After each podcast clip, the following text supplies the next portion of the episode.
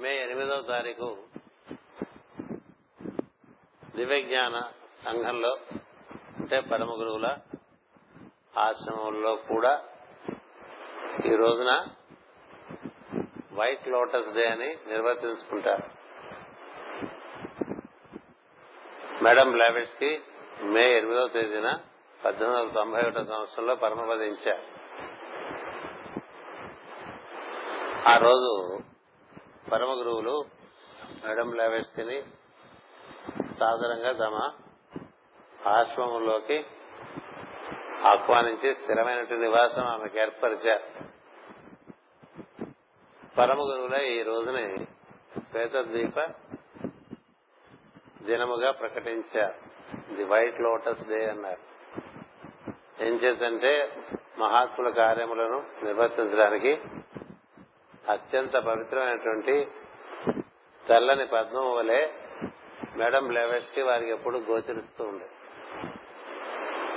అంతకన్నా పవిత్రమైనటువంటి జీవి ఆ కాలంలో భూమి మీద లేదని పరమ గురువులే నిర్ద్వందంగా తెలియపరిచారు. ఆమె అనేక అనేకమైన కష్టములకు ఓర్చుకుని లోకల్లో అనేక అనేకమైన కష్టములు సహజం. అందులో కలియుగంలో సత్యమును ధర్మమును ప్రతిష్టాపనము చేయవలనంటే చాలా కష్ట నష్టములతో కూడిన పనిగా ఉంటుంది. ఏం చేద్దంటే కాలము దేశ పరిస్థితులు అన్ని కూడా దానికి వ్యతిరేకంగా ఉంటాయి కాబట్టి అసత్యం బాగా ప్రచారంలో ఉంటుంది. సత్యం ఎప్పుడు హింసించబడుతూ ఉంటుంది.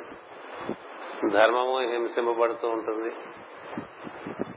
అలా అనేక సిద్ధాంతములు పరగతత్వమును గూర్చి అసత్య ప్రచారములు ప్రపంచమంతా వ్యాప్తమై ఉన్నటువంటి సందర్భంలో మేడం లావెట్స్కి విశ్వాత్మమైనటువంటి విద్యను విశ్వస్వరూపుడైనటువంటి విశ్వాత్మకుడైన భగవంతుని నామరూపాత్మకములకు రామరూపములకు అతీతమైన తత్వమును అది ఏ విధంగా నామరూపంలోకి దిగి వస్తుందో అది ఏ విధంగా సృష్టి అంతా వ్యాప్తి చెంది ఉంటుందో దైవమునకు ఒక పేరు ఒక రూపంతో పరిమితం చేయటం అనేటువంటిది అది మతం అవుతుందని చాలా ఉద్ఘాటించి ప్రపంచమంతా వ్యాప్తి చేసి తన వంతు కర్తవ్యాన్ని చక్కగా దివ్య జ్ఞానాన్ని ప్రపంచానికి అందించడం కోసం కృషి చేసినటువంటి వ్యక్తి ఆమె.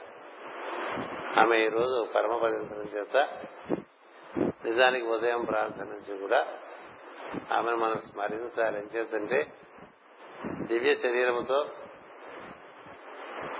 సత్యమైనటువంటి సాధన చేస్తున్నటువంటి సంఘములందన్నిటి కూడా అన్నిటి ఎందు కూడా మేడం బ్లావెట్స్కి తన సాన్నిధ్యాన్ని ఇస్తూ ఉంటారు. అదే చాలా తెల్లని నీలమైనటువంటి తెలుపు నీలమైనటువంటి తెల్లని కాంతి దేహం కలిగి సత్సాధకులను అనుగ్రహించడానికి ఎప్పుడు సంసిద్ధంగా ఉండేటువంటి మాత్రమైనటువంటి జ్ఞానమూర్తి అని ఆమెని పరమ గురువులు ఉపాసిక అని పిలుస్తారు. అంటే తాము ఎరిగినటువంటి వారిలో కలియుగంలో ఆమె కన్నా ఉపాసన దైవమును గురించి చేసిన వారు ఎవరూ లేరని పరమ గురువుల యొక్క ఉవాచ. అంచేత ఆమెను మనం ఈ రోజున స్మరించుకోవాలి. ప్రతినిత్యం స్మరించుకోవాలి. ప్రాతస్మరణలో మనకి మేడం లాబెట్స్కి ఒకరు. ఆమె పుట్టింది ఆగస్టు పది రాత్రి తెల్లారితే పదకొండనగా. ఆమె పరమపదించింది మే ఎనిమిదవ తారీఖు. అంచేత ఈ రోజున పరమ గురువు ఆశ్రమంలో వారు సంబరం చేసుకుంటారు. ఎందుకంటే ఆమెను ఆ విధంగా వారు వారి ఆశ్రమాల్లోకి అందుకున్నారు. ఏం చేద్దంటే ఈ దివ్యమైనటువంటి కార్యాన్ని నిర్వహించడంలో శరీరాన్ని కూడా లెక్క చేయకుండా ఆమె పరమ గురువుల కార్యక్రమాన్ని నిర్వర్తించారు. ఎలాంటి శరీరం అంటే కనీసం ఏమీ తినడానికి వీల్లేని పరిస్థితుల్లో కూడా ఆమె సీక్రెట్ డాక్టర్ అనేటువంటి గ్రంథాన్ని పరిపూర్తి గావించేటువంటి ప్రయత్నంలో ఉండిపోయారు. ఒక పరిస్థితిలో ఒక సన్నివేశంలో పరమ గురువు దేవాపి కనిపించి ఇప్పటికే చాలా పనిచేశావు దాదాపు గ్రంథం అయిపోయింది కాబట్టి నీవు ఇప్పుడు తిరిగి వచ్చేసినా ఇబ్బంది ఏం లేదు. నువ్వు సంకల్పించి శరీరంలోంచి బయటకు వచ్చేసి అని చెప్పారు. అంటే ఆమె ఒప్పుకోలేదు. ఈ శరీరం ఎంత ఇబ్బంది పెట్టినా ఇందులో ఉండటం ఎంత కష్టంగా ఉన్నా నేను తప్పక మీరు అందించేటువంటి గుప్త విద్యను ప్రపంచానికి అందించి మాత్రమే నేను ఈ శరీరంలోంచి బయటకు వస్తాను.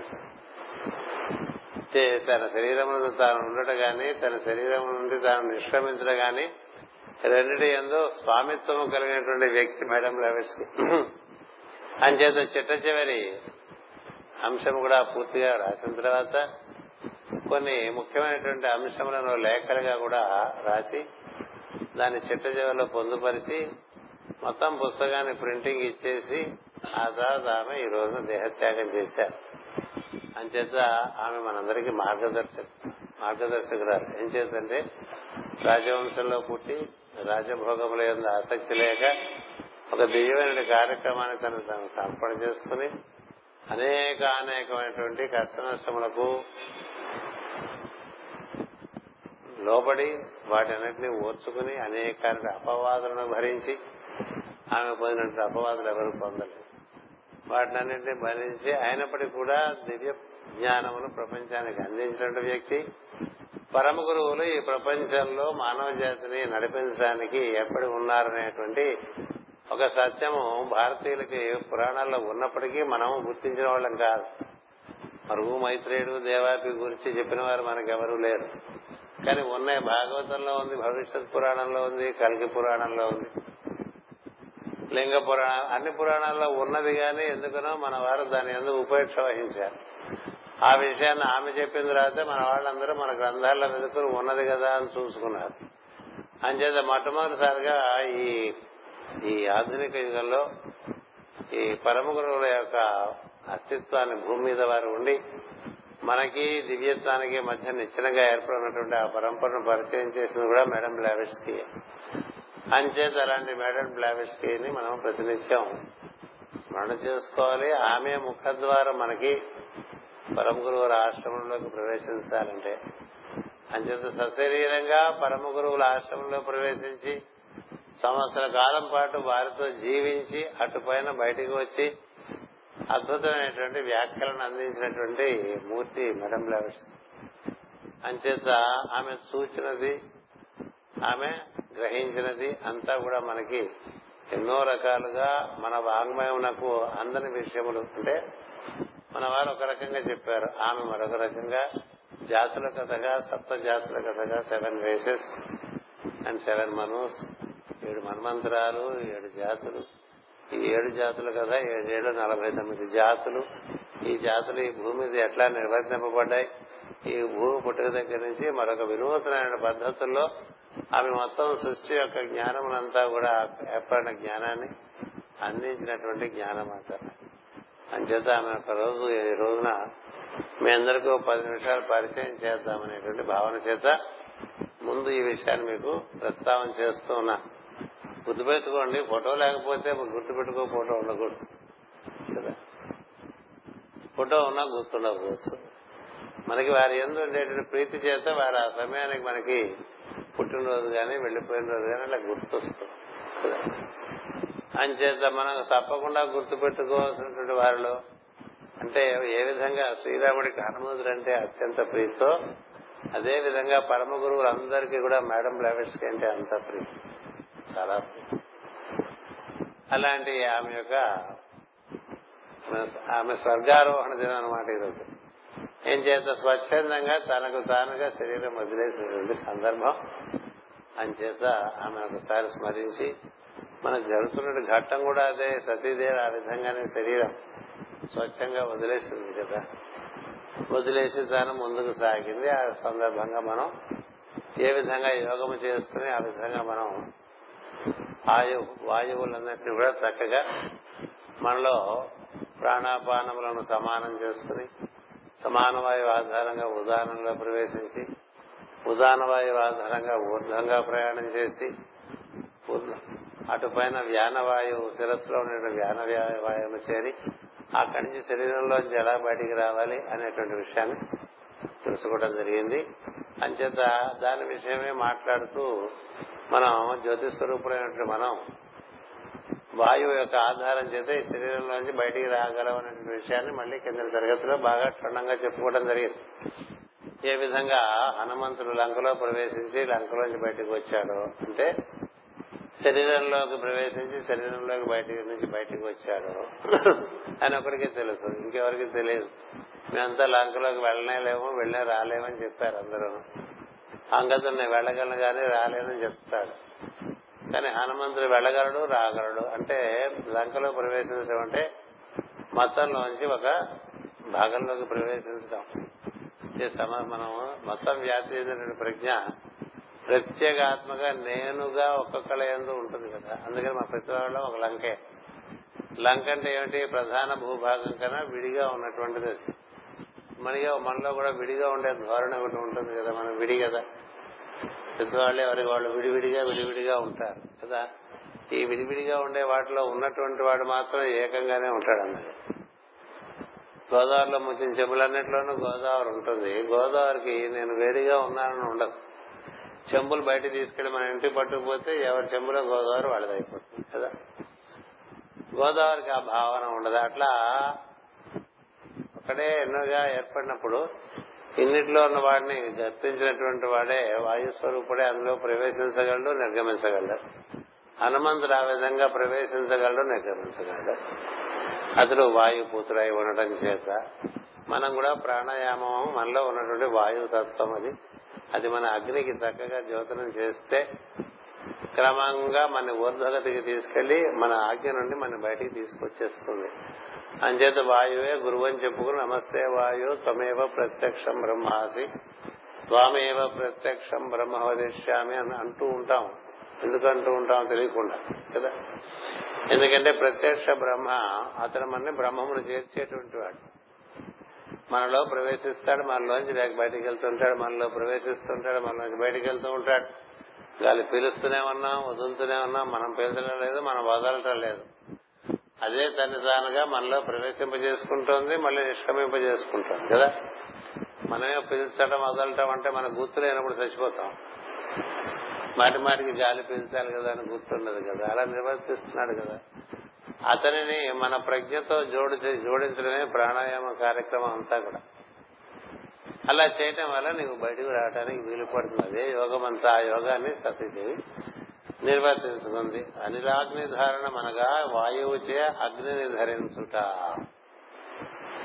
కింద తరగతిలో చెప్పాను మనలో జ్వాలగా ఉండేటువంటి అగ్ని క్రమంగా శిరస్సుకు వచ్చేసరికి కుండలని చైతన్యము జ్యోతిగా మారి. దాని పెట్రమాల్ ఫ్లైట్ మీకు ఉదాహరణ చెప్తారు. కింద జ్వాలగా ఉండేదాన్ని దాన్ని మనం వాయు యొక్క సహకారం చేత పైన ఉండేటువంటి మ్యాంటిల్ అంటే అది వెలుగుతుంది కదా. అట్లా అగ్ని జ్వాల జ్యోతి స్వరూపం అయిపోయి అటు పైన వ్యాప్తమైనటువంటి వెలుగుగా అయిపోతుంది. ఆ వ్యాప్తమైన వెలుగుని ఎలక్ట్రికల్ ఫైర్ అన్నారు. ఈ జ్యోతిగా వెళ్ళేటువంటి వెలుగుని సోలార్ ఫైర్ అన్నారు. ఇలా జ్వాలగా ఉండేటువంటి ఫైర్ని ఫ్రిక్షనల్ ఫైర్ అన్నారు. అట్లా మూడు ప్రేతాగ్నులు ఉన్నాయని చెప్పి మనకు పెద్దలు చెప్తారు. అంటే కట్టెలో ఉండే అగ్ని. ఈ కట్టెలో నివిడీకృతమై ఉంటుంది. అది జ్వాలగా బయటకు వస్తుంది. జ్వాలగా బయటకు వచ్చి కాంతివంతం ఈ విధంగా మనలో మనం పదార్థంలో ఇమిడిపోయినటువంటి ప్రజ్ఞ మంది బాగా. అంచేత కట్టెల్లో ఉండేటువంటి అగ్నిలాగా ఉంటాం మనం. కట్టెలో ఉన్న అగ్ని ఏ విధంగా జ్వలిస్తుంది? దానందరూ జ్వలించదు కదా. దానికి వాయువు చూడవాలి. ఆయన చేత ఈ వాయువు ఆధారంగా ఈ యోగ ప్రక్రియ మనం చెప్పుకున్నాం. చాలా చెప్పుకున్నాం దాని గురించి. కానీ వారం రోజులు అయిన తర్వాత మళ్ళీ చెప్పుకున్నప్పుడు పది నిమిషాలు గుర్తు చేయటం అనేటువంటిది పరిపాటి. అంచేత అనిలాగ్ని ధారణం అనగా అనిలాగ్ని అంటే అనిల్ అంటే వాయువు. చెప్పగా అనిల్ అనల్ అని చెప్పాను. అగ్ని ఈ రెండు కలవటం జరగాలి. రాముడు హనుమంతుడు కలిసి ఉండాలి. అలాగే భీమార్జునులు కృష్ణుడితో కలిసి ఉండాలి. భారత యుద్ధం గెలిచాట అంటే భీమార్జునుడు వాయువు అర్జునుడు రుద్రస్వరూపం భీముడు రుద్రస్వరూపం. పైన జెండా మీద హనుమంతుడు రుద్రస్వరూపం. వారి ముగ్గురిని పెట్టుకుని కృష్ణుడు బాగా గాలి వాటున భారత యుద్ధం అంతా కూడా చాలా నవ్వుతూ నిర్వర్తించేశారు అలాగే రాముడు హనుమంతుడు ఆధారంగా రాక్షస సంహారం అంతా చేశాడు. మనలో కూడా ఉండేటువంటి మాలిన్యము అసురత్వము లేక అజ్ఞానము దాన్ని నిర్మూలనం చేయాలంటే మనకి వాయువు కావాలి అగ్ని కావాలి. అందుకనే శివకేశవ పూజలు చేసుకుంటూ ఉంటాం మనం. అలాగే మనకి మీకు ఇంకొక ఉదాహరణ చెప్పా. ఏ విధంగా అలంకరించి సీతాదేవి బయటపడటానికి హనుమంతుడు కార్యక్రమం రామాయణంలో నిర్వర్తించాడో వాయుపుతుడై అలాగే భీమసేనుడు కూడా వాయుపుతుడు అవటం చేతనే లక్క ఇంటి నుంచి వాళ్ళని బయటపడేయడానికి ప్రయత్నం చేసిందంతా భీముడే కదా. ఐదుగురుంటే వాడిని ఎందుకు తవ్వమన్నారండి ఆయన బలవంతుడనే కాదు. వాయువు సహాయం చేతనే ఈ ఇంట్లోంచి బయటికి రాగలం. ఇల్లంటే శరీరం అని కూడా అర్థం చేసుకోవాలి. అంచేత లంకైనా లక్కయిలైనా రెండింటికి పరిష్కారం ఇచ్చింది వాయువే. అలాంటి వాయువు ఆధారంతోనే సతీదేవి కూడా దేహం నుంచి బయటకు వచ్చేసింది. బాగా గుర్తు పెట్టుకోండి వాయువుతో ఎక్కువ అనుసంధానం చెందండి. ఎప్పుడు ఆలోచనలతో అనుసంధానం చెంది ఉంటాం కదా మనం? ఆలోచనలన్నీ కూడా అగ్ని స్వరూపం ఆ అగ్ని ఊరికే దగ్ధం చేస్తూ ఉంటుంది మనకి కదా ఆలోచించి ఆలోచించి ఆలోచించి ఆలోచించి పొద్దున సాయంత్రం వరకు అలసిపోతూ ఉంటాం. అంటే ఏమైంది? పొయ్యి అయితే అంటించా గానీ ఆ పొయ్యి అంటించిన దానికి సార్థకత లేదు. థాట్ ఈస్ ఫైర్ అన్నారు. కదా? ఎన్ని భావాలు వస్తుంటాయి? అన్ని భావాలు అగ్ని చేతనే వస్తూ ఉంటాయి ప్రజ్ఞ మన అగ్ని అంటే అది భావాలు అట్లా ఊరికే కట్ట మండిపోతూ ఉంటే ఎలా బాగుండి? మన పొద్దున సాయంత్రం వరకు మన భావాల ద్వారా మన కట్టె మండుతూనే ఉంటుంది. అంటే కొంత ఆయుష్ అయిపోతుంది ఇక్కడ కదా? కట్టమండినట్టే ఈ మండే కట్టే లోంచి పుట్టేటువంటి జ్వాల ఏదైతే ఉంటుందో దానికి నువ్వు వాయువు యొక్క సహకారాన్ని అందించావనుకో అది నేను పైకి అంచేత మనసులో ఉండేటువంటి అగ్ని ఏదైతే ఉందో మన ప్రజ్ఞ దాన్ని మనలో ఉండేటువంటి శ్వాసతో అనుసంధానం చేసుకుంటూ ఉండాలి. ఊరికే కూర్చొని ఆలోచించడం కానీ ఇది చేస్తే అవుతుందంటే ఇక్కడ చెప్పినట్టుగా అనిలాగ్ని ధారణము. ఇది ఆపేస్తావా గురుగులాడుతూ ఉంటుంది. ఏదో చేయని వచ్చింది ఇది వెనకాల పెట్టింది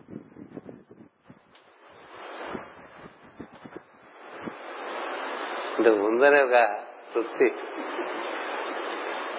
ఉన్నది తృప్తి మానవులకు నిర్మలకు తిన్నది తృప్తి పశువులట పశువు తింటే తృప్తి పడుతుందట మనిషికి ఉంటే ఆ ఫ్యాన్ ఉంది కదా అని ఒక ఆనందం. డబ్బులు బ్యాంకులో ఉన్నాయి కదా అని ఒక ఆనందం తృప్తి. డబ్బులు బ్యాంకులో ఉంటే లేకపోతే నీకు రోజు అవి ఏమి పనిచేసి పెడుతున్నాయా లేదు? లేదు లేదుట అంటే వాడికి ఉన్న తృప్తి పోదు బ్యాంకులో డబ్బులున్నవాడు బ్యాంకులో డబ్బులు లేనివాడు రోజు బ్యాంకు దగ్గర కూర్చోడు కదా బ్యాంకులో డబ్బులున్నవాడు. కానీ ఏంటి వాడికి ఉంది కదా అని గుర్తొచ్చినప్పుడు ఆ తృప్తి మాకు ఉంది కదా అని ఒక తృప్తి. భారతంలో ఉందండి పద్యం. ఉన్నది తృప్తి మానవులకు. అట్లా ఫ్యాన్ ఉందని ఒక తృప్తి. అదే నాకేం పనికొచ్చేట్టుగా మా వాళ్ళు అన్నాడు. ఇంతవరకు ఏర్పాటు చేయలేకపోయారు. అది ఎప్పటికో అవుతుందని నేను ఆశిస్తూ ఉంటా. కానీ కానీ ప్రస్తుతానికి ఈ విధంగా కానిద్దాం.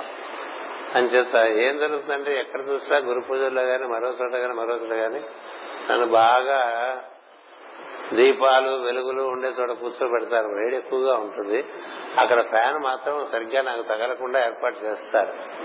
ఏం చేద్దంటే లోపల గాలితో నువ్వు అనుసంధానం చెందు బయట గాలి నీకు అనవసరం అని అంచేత ఆ విధంగా నా సాధనకి నా చుట్టూ ఉండేవాళ్ళు చాలా తోడ్పాటు చేస్తూ ఉంటారు. అది అలా ఉండగా అనిలాగ్ని ధారణము. ఈ పదం గురించి భాస్కర్ ఇక్కడ వ్యాఖ్యానం చేయలే? కానీ మనం తెలుసుకోవాలి అనిలాగ్ని ధారణము అంటే నీ ప్రజ్ఞ నీలో ఉండేటువంటి వాయు వ్యాపారం అన్నదే దాంతో జోడించాలి లేకపోతే ఏం లేదు. అయితే యోగం లేదు పాడు లేదు. ఏ యోగము లేదు. అనిలాగ్ని ధారణ వల్ల నువ్వు సరాసరి ఆజ్ఞకి వెళ్ళిపోవు ఒకటే పదం. ఏమర్థం అవుతుంది చెప్పండి? యోగం తెలియకపోతే అర్థం కాదు. అనులాగ్ని ధారణము అనగా వాయువుచే అగ్నిని ధరించుట. వాయువుచే అగ్నిని ధరి. హనుమంతుడు రావలక్ష్మణుని ధరిస్తాడు. కదా యుద్ధంలో వాడు ఏదో అంత ఎత్తున కూర్చొని యుద్ధం చేస్తుంటే అంతకన్నా ఎత్తుగా కూర్చోబెడతారా అని రెండు భుజాల మీద కూర్చోబెట్టి ఉంటాడు. అది మనం ఏదో గొప్పగా చెప్పుకుంటాం. అది కాదు తెలుసుకోవాల్సింది. ఎప్పుడు కూడా వాయువు అగ్ని ఈ రెండు జోడింపబడాలి. జెండాపై కపిరాజం అంటే నేను జెండా మీద ఎందుకుంటా అన్నాడు అడిగారు. లోపల ఇంకా ఆయన కూడా కూర్చోడానికి రథంలో చోటు ఉండదంటారా? హనుమంతుడు. బొమ్మేగా ఆయన ఏమి అక్కడేమి నువ్వు జెండా పెట్టుకు నీ జెండా మీద నేను ఉంటానంటే అర్థం ఏంటి? నీకు వీలు కల్పిస్తాను. ఏది? ఊర్ధముఖమైన ప్రజ్ఞ ప్రవర్తించేట్టుగా నేను నీకు సహకారం అందిస్తానని చెప్పటం. అంచేత ఆ విధంగా మనలో రెండు ఉంటే ఓదాంతో ఒకటి అనుసంధానం చెయ్యమ్మ. ప్రాణము ఉంది ప్రజ్ఞ ఉందండి. ప్రాణానికి ఆధారం వాయువే. వాయువు వలనే ప్రాణం ఉన్నది. వాయువు లేకపోతే ప్రాణం లేదు. వాయువులో ఒక అంశగా ప్రాణం పనిచేస్తుంది. వాయువే వాహిక ప్రాణానికి. అంచేత నీలో ఉండేటువంటి వాయువు యొక్క విలువ నీకు తెలియదు. ఎప్పుడు తెలుస్తుందంటే ఊపిరి అందకపోయినప్పుడు తెలుస్తుంది. కదా? ఊపిరి అందట్లేదు ఊపిరి అందట్లేదు అంటే గవర్నమెంట్ తీసుకెళ్ళి హాస్పిటల్ పెట్టేసి వెంటిలేటర్ పెడతారు కదా? వెంటిలేటర్ మీద పెట్టినా ఊపిరి అందకపోతే వెంటిలేటర్ల మీద ఎంతకాలం పెడతా? లోపల అందుకుంటుందేమో చూస్తారు. అందుకోదుగా వాళ్ళ బిల్లంతా బాగా వాళ్ళ వెంటిలేటర్స్ సరిపడే ఖర్చు అంతా రికవర్ అవడానికి వాళ్ళకే కొన్ని ఉంటాయి ఆలోచనలు. అవి అయిపోయిన తర్వాత ఈయన ఇంకేమి ఆయన అంతా ఆయన పీల్చలేడండి. ఒక పని చేయండి. ఆక్సిజన్ సిలిండర్ పెట్టుకుని ఇంట్లో పెట్టేసుకున్నా. ఎందుకంటే ఇక్కడ బిల్లు ఎక్కువైపోతుంది కాబట్టి. అక్కడ మాత్రం సేపు ఉంటుందండి. నువ్వు సిలిండర్ తీస్తే ఆగిపోయేది. ఉడితే ఉడు తుమ్మితే ఊడిపోయే ముక్కలాగా ఉంటుంది కదా. ఇదంతా ఎందుకు జరుగుతుంది? నీ వాయువుకి నువ్వు సరిగా పని కల్పించలేదు మొత్తం. జీవితంలో ఎన్నడూ అసలు నీకు వాయువు ఉన్నదని అది పంచవాయువులుగాను పంచ ఉపవాయువులుగాను నీలో పనిచేస్తుందని నీకు తెలియదు తెలియకపోవడం వల్ల అంచేత ఖాళీగా ఉంటే ఏం చేయాలి? అవి ఇవి టీవీలు చూడాలి కబుర్లు చెప్పుకోవాలి సెల్ ఫోన్లో మాట్లాడుకోవాలి ఇలా ఉంటుంది. కదా? ఖాళీగా ఉంటే యోగులు ఏం చేస్తారంటే ఆ రెండింటిని కలిపి కూర్చుంటారు. ఏం చేస్తారు? వీడు ఎక్కడున్నాడు మామూలుగా మానవుడు అనేవాడు మనసులో ఉంటాడు. మన్ అనేటువంటి ధాతువు నుంచి వచ్చిందే మానవుడు. మనస్సు ప్రధానంగా జీవించేటువంటి వాడు. అంటే మానసిక కక్షలో జీవ ప్రజ్ఞ ఉంటుంది. జీవుడు వేరు మనస్సు వేరు. అని మనలో ఉండేటువంటి కక్షలు బుద్ధిలోకం మనోలోకం ఇంద్రియ లోకం భౌతిక లోకం ఇట్లా ఇందులో ఎక్కడో అక్కడ పడి ఉంటాడు వాడు. అందుకని మానసిక కక్షలో ప్రధానంగా పడి ఉండేటువంటి జీవుడు తనలో జరిగేటువంటి వాయు వ్యాపారంతో అనుసంధానం చెందటం అనిలాగ్ని ధారణము అని అంటారు. అది నిత్యం చేసుకోవటం అనేటువంటిది యోగులు నిర్వర్తిస్తుంటారు. చాలా సార్లు చెప్పాను మాస్టర్ గారు. ఖాళీగా ఉంటే అలాగే చేసుకుంటూ ఉంటారు. అంటే ఏదైనా పని ఉన్నప్పుడు పని పని లేనప్పుడు మనసును తీసుకెళ్ళి శ్వాస మీద ఉంచితే శ్వాస ఆధారంగా మొన్న అంటే ముందు తరగతిలో అంటే రెండు తరగతుల ముందు చెప్పినట్టుగా శ్వాస ఆధారంగా నీవు సమాన వాయువు అనేటువంటి ప్రదేశానికి హృదయంలో ఉండేటువంటి ఆకాశంలోకి చేరుతావు అక్కడి నుంచి స్పందనలోకి సూక్ష్మ స్పందనంలోకి చేరుతావు అక్కడి నుంచి ఉదాహరణ వాయువు ద్వారా కంఠాన్ని చేరుతావు అటు పైన భూమధ్యం చేరుతావు ఆ పైన వ్యాన వాయువును చేరుతావు ఆజ్ఞ నుంచి బయటకు వచ్చేస్తావు. ఇది కార్యక్రమం. వీటన్నిటినీ అనిలాగ్ని ధారణము అంటారు దాన్నే యోగము అంటారు. వాయువు అనగా శ్వాసక మూలమైన స్పందనము. అగ్ని అనగా కంఠమున రాపిడి చేపట్టిన నాదస్వరముకు చైతన్యము. ఇది యోగాభ్యాస క్రమము అని చెప్పారు మాస్టర్ ఆ దృశ్యమును చూచి ఏది ఆమె ఆ విధంగా బయటకు వచ్చేస్తూ శరీరాన్ని దగ్ధం చేయటం కూడా సంకల్పించింది. ఎందుకని? ఆవిడకి ఆ శరీరం ఇది దక్షుడి ద్వారా పొందినట్టు శరీరం కాబట్టి ఇది ఉండకూడదని ఆవిడ నిర్ణయం చేసుకుంది ముందే. సతీదేవి ఎంచేత ఒక పరమ కరుడు కట్టినటువంటి అహంకారానికి తాను అతడు తపస్సు చేయటం వల్ల అనుగ్రహించి పుట్టింది సతీదేవి అతను చేసినటువంటి తపస్సుకి అతని ఎందుకు ప్రసన్నయ్యి అతనికి కుమార్తెగా జనించి అతనికి ఎన్నో రకాలుగా ఉపకారం చేసి పెట్టింది సతీదేవి తర్వాత ఇప్పుడు దక్షుడు ఎంత అహంకారి అయిపోయాడో చూసింది. అటువంటి అహంకారి ద్వారా పొందినటువంటి శరీరం తనకు కొనడానికి ఇష్టం లేదు. అలా ఉంటారండి. పూర్వ రోజుల్లో మనుషులు అలా ఉండేవాళ్ళు.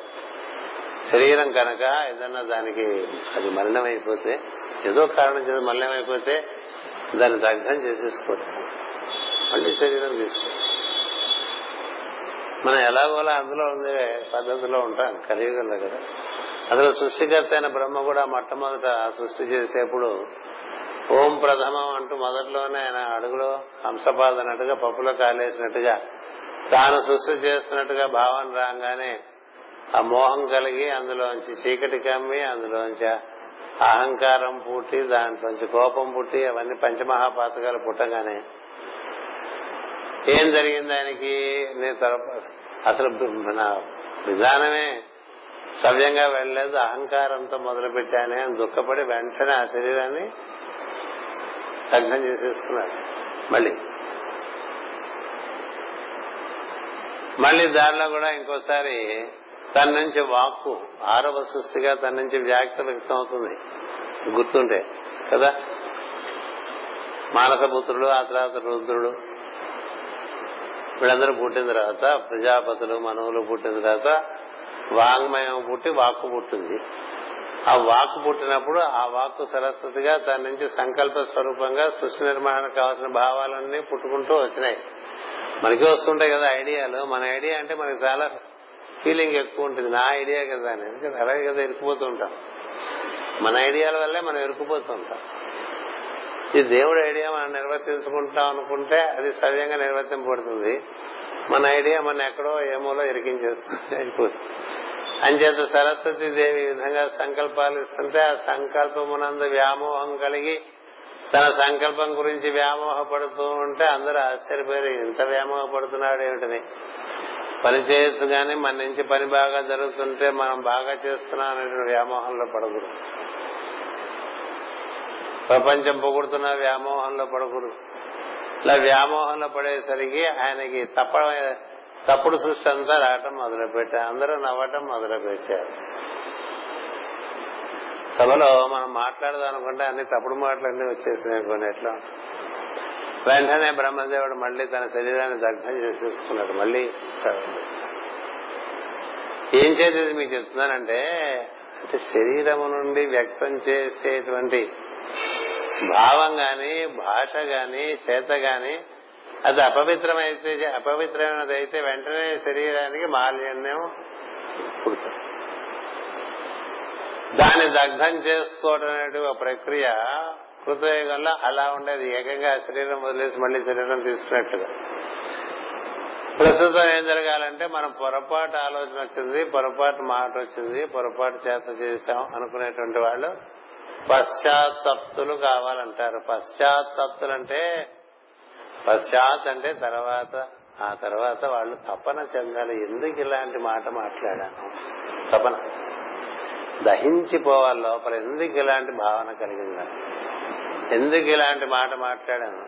ఎందుకు ఇలాంటి పని చేశాననేటువంటి ఒక వేదన లోపల లేనివాడు వాడికి ఎప్పటికీ నిష్కృతి లేదు జీవితంలో. వాడు బాగుపడ్డాడు తప్పులు జరగచ్చు సృష్టిలో బ్రహ్మదేవుడికి చాలా తప్పులు జరిగాయి కదా? సృష్టికర్తకే తప్పులు జరిగాయి. మన ఆయన నుంచి వచ్చినటువంటి వాళ్ళ మన నుంచి తప్పులు జరగవచ్చు. తప్పులు తెలిసినప్పుడు తప్పులు కప్పిపుచ్చుకోవటం ద్వారా ఎక్కువ మెలికలు పడిపోతాయి. తప్పులు ఒప్పుకోవటం వల్ల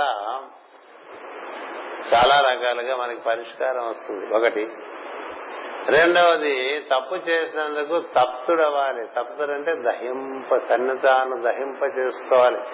దేని చేత? భావన చేత. భావన అగ్ని అగ్నితో కాల్చుకున్నట్టే. కదా?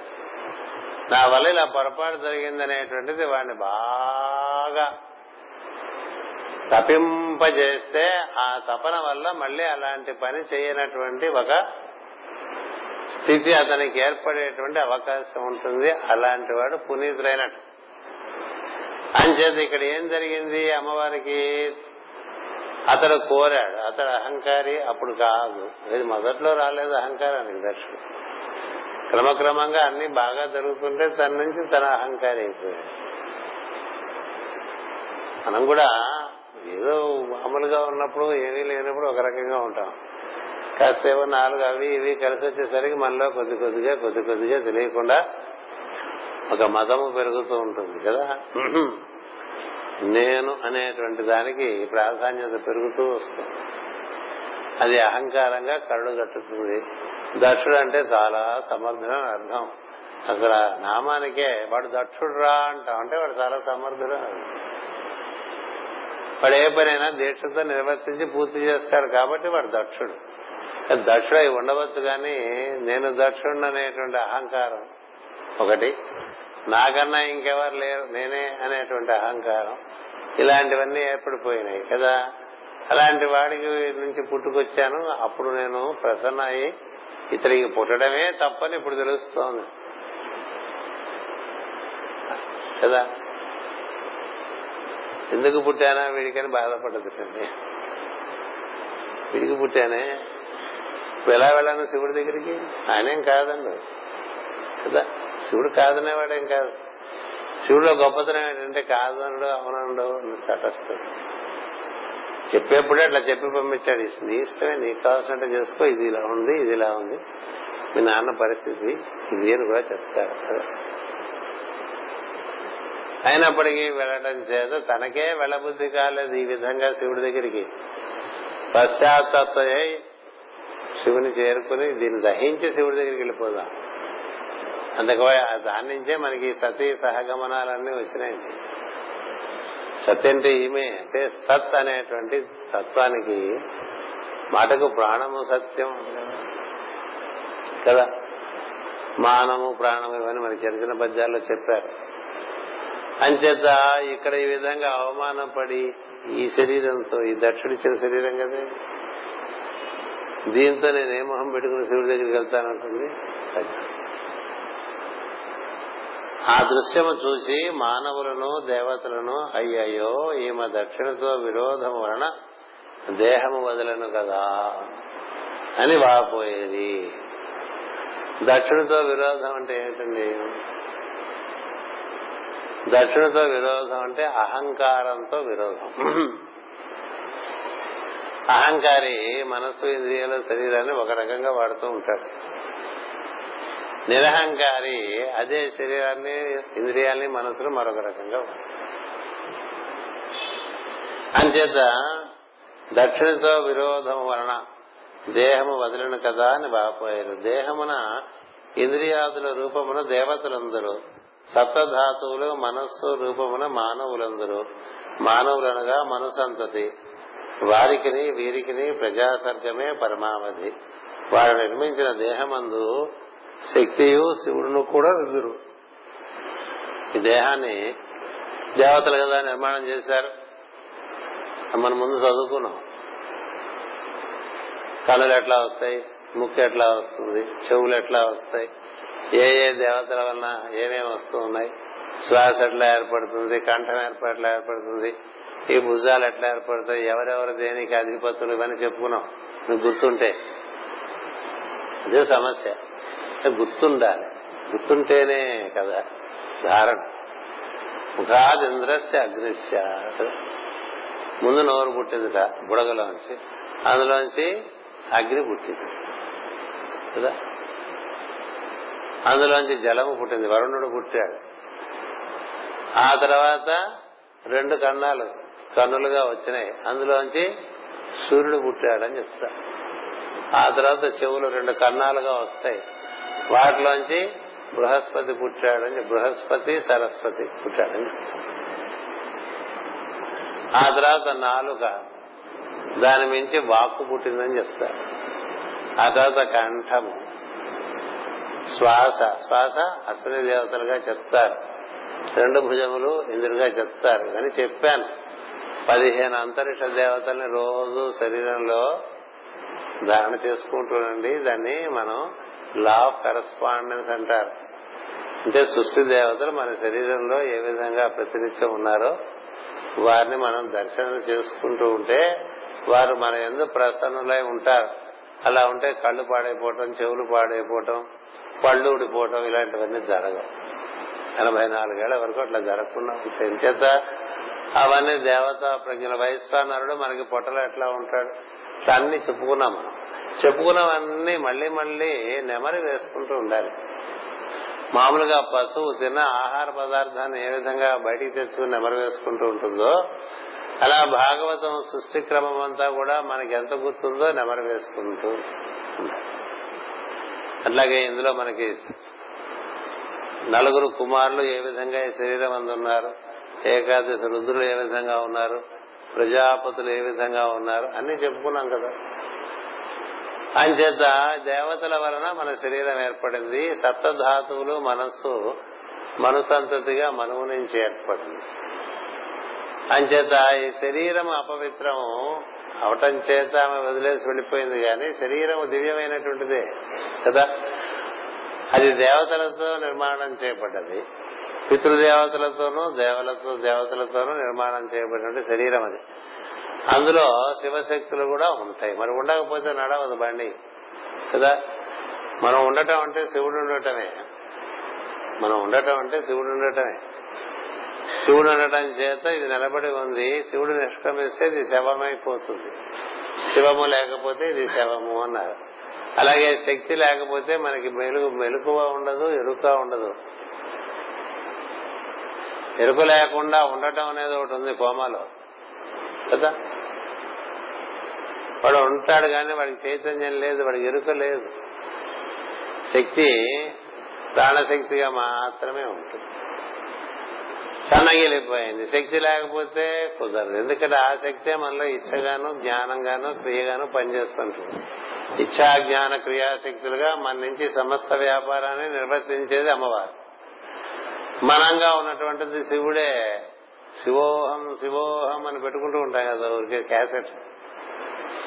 క్యాసెట్ కాదు పెట్టుకోవడం కాదు మనం శివుడే నేనుగా ఉన్నాను అనే భావన కొంచెం దాన్ని స్థిరపరుచుకుంటూ ఉండాలి. శివుడే నేనుగా ఉన్నాను అనుకున్నప్పుడు శక్తి నీకు సహకరిస్తూ ఉంటుంది. ఏం చేత? శక్తి శివుడికే సహకరిస్తుంది ఇంకెవరి అది శివశక్తి. అది శివజ్యోతి కదా? శివప్రియ శివపర శిష్టేష్ట ఉన్నాయి కదా బోర్డు నామాలు చదువుతూ ఉంటాం. అంచేత ఆ శివశక్తులు కూడా ఈ శరీరంలో ఉన్నారు. శివుడు ఉన్నాడని చెప్పుకున్నాం మనకి సహస్రాల మందు శివుని చేరటానికే ఆవిడ వెళ్ళిపోయింది. ఉన్న ఉండదు ఇట్లా అందరూ కలిసి ఉన్న సో ముచ్చటగా ఉండేది మనలో శివశక్తులతో కూడినటువంటి దేవతా సమూహముతో పితృదేవత దేవతల్లో భాగమే పితృదేవత. వాళ్ళందరితో కూడి మనం ఈ శరీరంలో ఉన్నాం అనుకోండి అది ఎలా ఉంటుంది?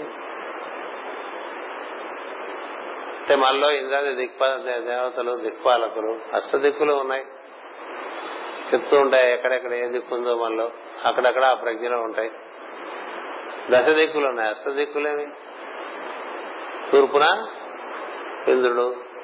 ఆగ్నేయం అంటే మన రెండు భుజముల గూడులో ఉంటుంది ఆగ్నేయం. అక్కడ అగ్నిదేవుడు ఉంటాడు. గూడు నొప్పి వచ్చిందట అంటే అర్థం ఏంటంటే అగ్ని సరిగ్గా సరైన చోట్ల సరిగ్గా పనిచేయట్లేదని అటుపైన భూమధ్యంలో కూడా ఉంటాడు. ఆ తర్వాత దక్షిణము హృదయమందు దాక్షిణ్యమూర్తిగా ఉంటాడు. యముడు దాక్షిణ్యమూర్తి. అటుపైన మనకి నైరుతి మూలాధారంలో ఆ పూస వెన్న పూస దగ్గర ఉండేటువంటిది నైరుతి. అది శరీరాన్ని రక్షిస్తూ ఉంటుంది. అక్కడ దెబ్బ తగిలితే మనిషి నిలబడలేడు. యా బెడ్ రెస్టే వెన్నెముక పూసకి దెబ్బ తగిలితే ఆ మనిషి నిలబడలేడు. చేతి కదలతలేడు అటు కదలతలేడు అలా మంచం మీద ఉంటామే. ఇక ఇప్పుడు బెడ్ రెస్ట్ అని చెప్తుంటారు చాలా సార్ అది మళ్ళీ సహజమైనప్పుడు మనం నిలబడచ్చు. అది లేకపోతే నిలబడలేవు. ఆయన పేరు రాక్షసుడు. రాక్షసుడు ఆయన. నిరుతిలో రాక్షసుడు ఉంటాడు. రాక్షసుడు అంటే శరీరమును రక్షించేవాడు అని అర్థం. అటు పైన పడమర మూలాధారమందు ఉండేటువంటి కుండ్రుని చైతన్యం ఉండేటువంటి భాగం పడమర. అటు పైన మనకి వాయువ్యం ముక్కు పుటముల ఎందు ఉంటుంది. ఉత్తరము శిఖ ఎందు ఉంటుంది. ఈశాన్యము తల మాడు పైన. ఈశాన్యము పాల భాగం పైన ఉంటుంది. ఊర్ధ దిక్కు మాడు పైన ఉంటుంది. అధో దిక్కు పాదముల కింద ఉంటుంది. ఇక పది దిక్కులు ఉంటుంది. అలాగే నవగ్రహాలు ఉన్నాయి ఇక్కడ. మీరు ఏ దేవతలు చెప్పండి ఆ దేవతలన్నీ కూడా మన శరీరంలో ఉన్నాయి. అంచేతనే మహాన్యాసంలో వాడు మిచేదాన్ని చేయిస్తూ ఇక్కడ ముట్టుకో అక్కడ ముట్టుకో అక్కడ ముట్టుకో ఇక్కడ ముట్టుకో అంటే మన వరకే ముట్టుకోవటమే మన పని. మన ఏమిటో తెలియకుండా ముట్టుకుంటూ ఉంటాం. ఏ ఉపయోగం? ఏదో ముట్టుకున్నాం. ముట్టుకోవటం కాదు. అక్కడ దేవతా ప్రజ్ఞను నువ్వు గుర్తించి ఆయనకు నువ్వు నమస్కరించుకుంటే ఆయన నీ ఎందు ఉన్ముఖమై ఉంటాడు. అందుకని మహన్యాసం ఇచ్చారు. అలాగే ఇవన్నీ కూడా పెట్టారు. తగ్గిని ధ్యానమా అనామికా ధ్యానమా మధ్యమా ధ్యానమా ఏవో చాలా ఉన్నాయి కదా. అంగుష్టాభ్యానమా టీ అనుకోవటం వల్ల అవ్వదు పని. నీ మనసులో ఉండేటువంటి ప్రజ్ఞ దానితో అనుసంధానం చెందితే అప్పుడు నువ్వు శివుడైపోతావు. శివశక్తి నీ ఎందు పరిపూర్ణంగా అలాంటి అత్యంత పరిపూర్ణము శుభప్రదమైనటువంటి శరీరం. దాన్ని వదిలేసింది అని వాళ్ళు బాధపడ్డారు కలిసి ఉన్నతలో ముసడుగానున్నది ఈ నడుమ దక్షిణ సృష్టి ఒకటి సంప్రాప్తించింది. అలా కాకుండా ఏం జరిగింది? శివుడికి స్థానం లేదు శరీరంలో. అంటే ఉన్నాడని నువ్వు గుర్తించట్లా కదా? అంటే ఆ శరీరం ఎందుకు ఇంకా? శివుడికి స్థానం లేదుట అంటే నువ్వు నీకే స్థానం లేదు నువ్వే. శివుడే నీ ఎందు నీలా ఉంటాడు. శివుడిని మర్చిపోయి నేనే ఉన్నాను అనుకునే పరిస్థితి ఒకటి ఏర్పడింది. అది శివుడితో సంబంధం లేని యజ్ఞము. అందుకనే అహంకారులు చేసేటువంటి కార్యక్రమాలకి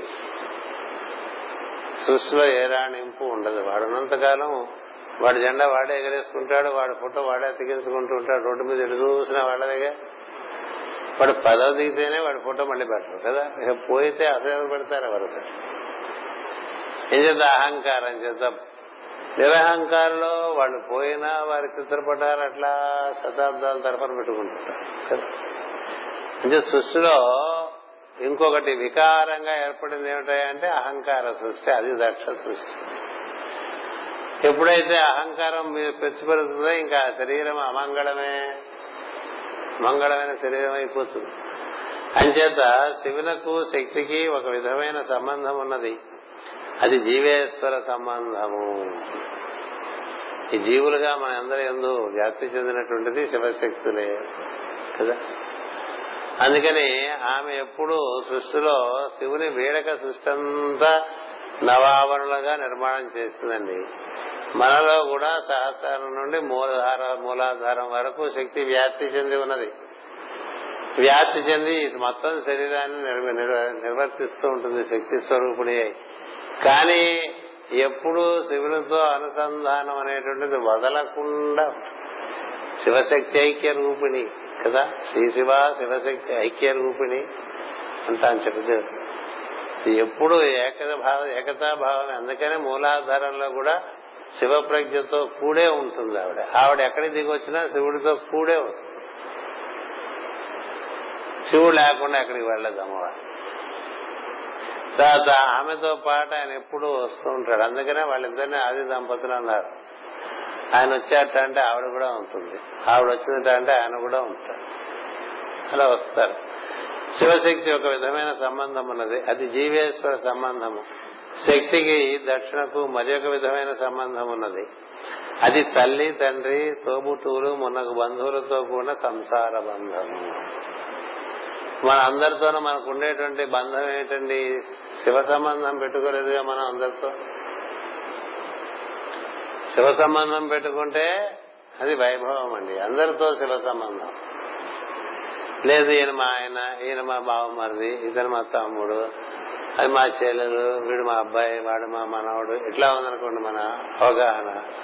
అది దక్ష సంబంధం.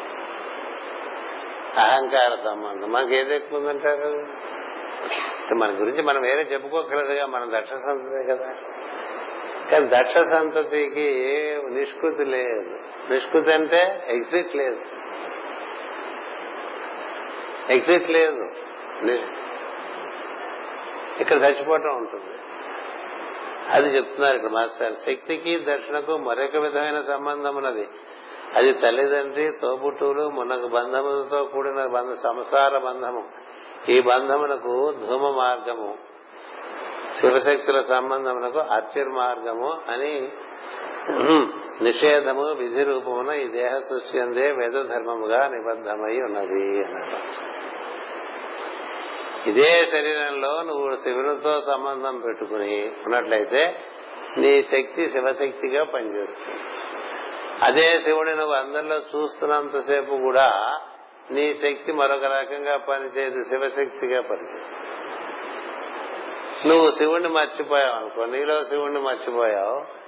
బయట ఉన్న వాళ్ళలో బాక్యంలో ఉండేటువంటి రూపముల ఎందు వస్తువులు ఎందు శివుని నువ్వు గుర్తు పెట్టుకోలేదు అనుకో అప్పుడు నీ సంబంధం దక్ష సంబంధం అవుతుంది అది బంధం కలిగిస్తుంది. శివ సంబంధం బంధం కలిగించదు.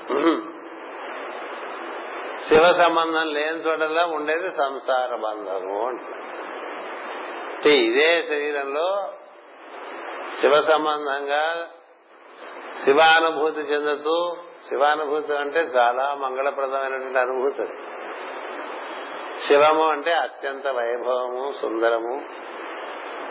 సత్యం శివం సుందరం అంటూ ఉంటాడు ఇకన్నా సుందరమైనటువంటి వైభవమైనటువంటి విభూతి ఇంకోటేం ఉండదు. శివభక్తులకు ఉండేటువంటి విభూతి ఆనందము. అనివా అనిర్వచనీయమైనటువంటి అనుభూతిలో ఉంటాడు. ఏం చేత తన లోపల శివుడే తన బయట శివుడే. తాను శివుడై ఉంటాడు. ఏం చేత శివారాధన చేయడానికే ముందు తను తన శివుడిగా తయారు చేసుకుని శివారాధన చేస్తాడట అది ఉంది సంప్రదాయం. శివార్చన చేయటానికి ముందు తాను తన్ని తను తన శివునిగా భావన చేసుకుని అలా భావన చేసుకోవడానికే మహాన్యాసం. అదే గంటన్నర పట్టేస్తుంది. గంటన్నర మహన్యాసం చేసుకుని రుద్రాభిషేకం చేయమంటే మనకు అసలే ఊపిరి అంతంత మాత్రం. అందుకని మహన్యాసం ఎత్తేసి ఏదో షోడశోపచార పూజని ఒక రుద్రనమ్మకం చెమ్మకం చూడటం సరిపెట్టేసుకుంటూ ఉంటాం. అందులో కూడా ఎక్కువ స్తోత్రాలు చదవతం చెప్పుకుంటూ ఉంటాం. ఎందుకంటే మనకి అంతసేపు ముగ్గ పట్టలేము కదా? శ్వాస సమస్య అవడం వల్ల అలా ఉంటుంది. అది అలా ఉండగా ఈ శరీరంలో శివ సృష్టి ఉన్నది అంటే దైవ సృష్టి ఉన్నది. ఈ శరీరం అందు దక్ష సృష్టి ఉన్నది అని చెప్తున్నారు మాస్టర్ గారు. ఇంత మంచి అవగాహన. నేనుగా అన్ని చేస్తున్నాను అనుకునేవాడు దక్ష సృష్టి సంసార బంధం అన్ని బంధములే ఇదంతా నేను కాదు శివుడే. శివుడే నిర్వర్తిస్తున్నాడు. కదా? నేను వచ్చాను అంటాం వేరు నేను రాగలిశాను అంటాడు కదా తూర్పులో. నేను రాగలిశానంటాడు కదా? ఇలా చేశాను అంటాడు అహంకారుడు. ఇలా జరిగింది అంటాడు తెలిసినవాడు. ఇలా చేశానండు. నేను చేశాననే మాట రాదు. అహంకారి దగ్గరికి నేను ఇచ్చాను నేను చేశాను నేను దున్నేశాను నేను పొడి చేశాను. అట్లా ఉండదు. ఇలా జరిగింది అలా జరిగింది. ఇలా నాకు అందివ్వబడింది. ఇలా నన్ను అనుగ్రహించారు. ఇట్లా ఉంటుంది వాడి భాషణ. దైవాన్ని నేను పొందాను అన్నాడు నిజమైన భక్తుడు. రావణాసుడు అయితే తప్ప. ఏమంటాడు? దైవం నన్ను అనుగ్రహించాడు దైవానుగ్రహం వల్ల నాకు ఇవన్నీ ఉన్నాయి. శివానుగ్రహం వల్ల ఇవన్నీ ఉన్నాయి. శివుడనండి విష్ణువుడి పేరు ఏదైనా పెట్టుకో దైవానుగ్రహం వల్ల నాకు ఇవన్నీ ఏర్పడి ఉన్నాయి. దైవానుగ్రహంగానే శరీరం నిలబడి ఉన్నది. దైవం ఎంతకాలం ఈ శరీరం నందు నా చేత కార్యములు నిర్వర్తించదలుచుకున్నాడో అంతకాలము ఈ దేహం నందు దైవ కార్యమునే నిర్వర్తిస్తూ నేను ఉంటాను ఎప్పుడు పిలిస్తే అప్పుడు వచ్చేస్తానని సంసిద్ధుడై ఉండేటువంటి వాడు భక్తుడు. ఇన్నాళ్ళు ఉండాలి అన్నాళ్ళు ఉండాలి అనుకునేటువంటి వాడు అహంకారం. అన్నాళ్ళు ఉండాలని నీకెందుకు? వాడు చూసుకుంటాడు. అనుకునేటువంటి వాడు భక్తుడు. ఇట్లా ప్రతి చిన్న విషయం నుంచి పెద్ద విషయం వరకు కదా? అన్నిట్లో శివుణ్ణి దర్శనం చేస్తున్నారు అనుకోండి శివానుగ్రహం ఉంటే ఎట్లా? శివాన శివుణ్ణే తెలుసుకునేవాడు ఎట్లా ఉంటాడు? ఈ ఫ్యాన్ సరిగ్గా పెట్టలేదంటే ఈ రోజు శివానుగ్రహం ఎట్లా ఉందనుకుంటాడు తప్ప దాని గురించి ఊరికే కామెంట్లు చేయడం కదా? అంతేగా? అట్లా పెద్దానికి శివానుగ్రహమే. ఇదంతా దైవానుగ్రహం అంటాడు శివానుగ్రహం అంటాడు ఈశ్వరానుగ్రహం అంటాడు. అట్లా మాట్లాడుతూ ఉంటాడు. జరిగిన దానికల్లా ఇది దైవానుగ్రహంగా ఉందంటాడు. దైవలీల ఈ విధంగా ఉందంటాడు. అన్నిటికీ దైవమే నిర్వర్తిస్తున్నాడు అనుకుంటూ ఉంటాడు. మంచి జరిగినా చెడు జరిగినా దైవమే నిర్వర్తిస్తున్నాడు. మనకు అర్థం కాదు ఎందుకు ఈ విధంగా నిర్వర్తిస్తున్నాడు. ఎప్పుడు చదువుకుంటూ ఉంటాం. ఆయన మాయలకి మహాత్ములు విద్వాంసులు కూడా అణిగి ఉంటారట అంధులై. ఎందుకంటే అర్థం కాదుట. ఎందుకు ఇలా జరిగింది? అర్థం కాదు. అంచేత మనకి ఏం పెద్ద అర్థమైపోయిందని? ఎందుకు ఇలా జరగాలి? ఎందుకు ఇలా జరగకూడదు అనుకుంటున్నాం? ఓహో ఇలా జరిపిస్తున్నాడు ఈశ్వరుడు అనుకుంటాడు భగవద్భక్తుడు. ఎందుకు ఇలా జరగాలి నాకు అనుకుంటాడు ఇలా ఉంటాడు.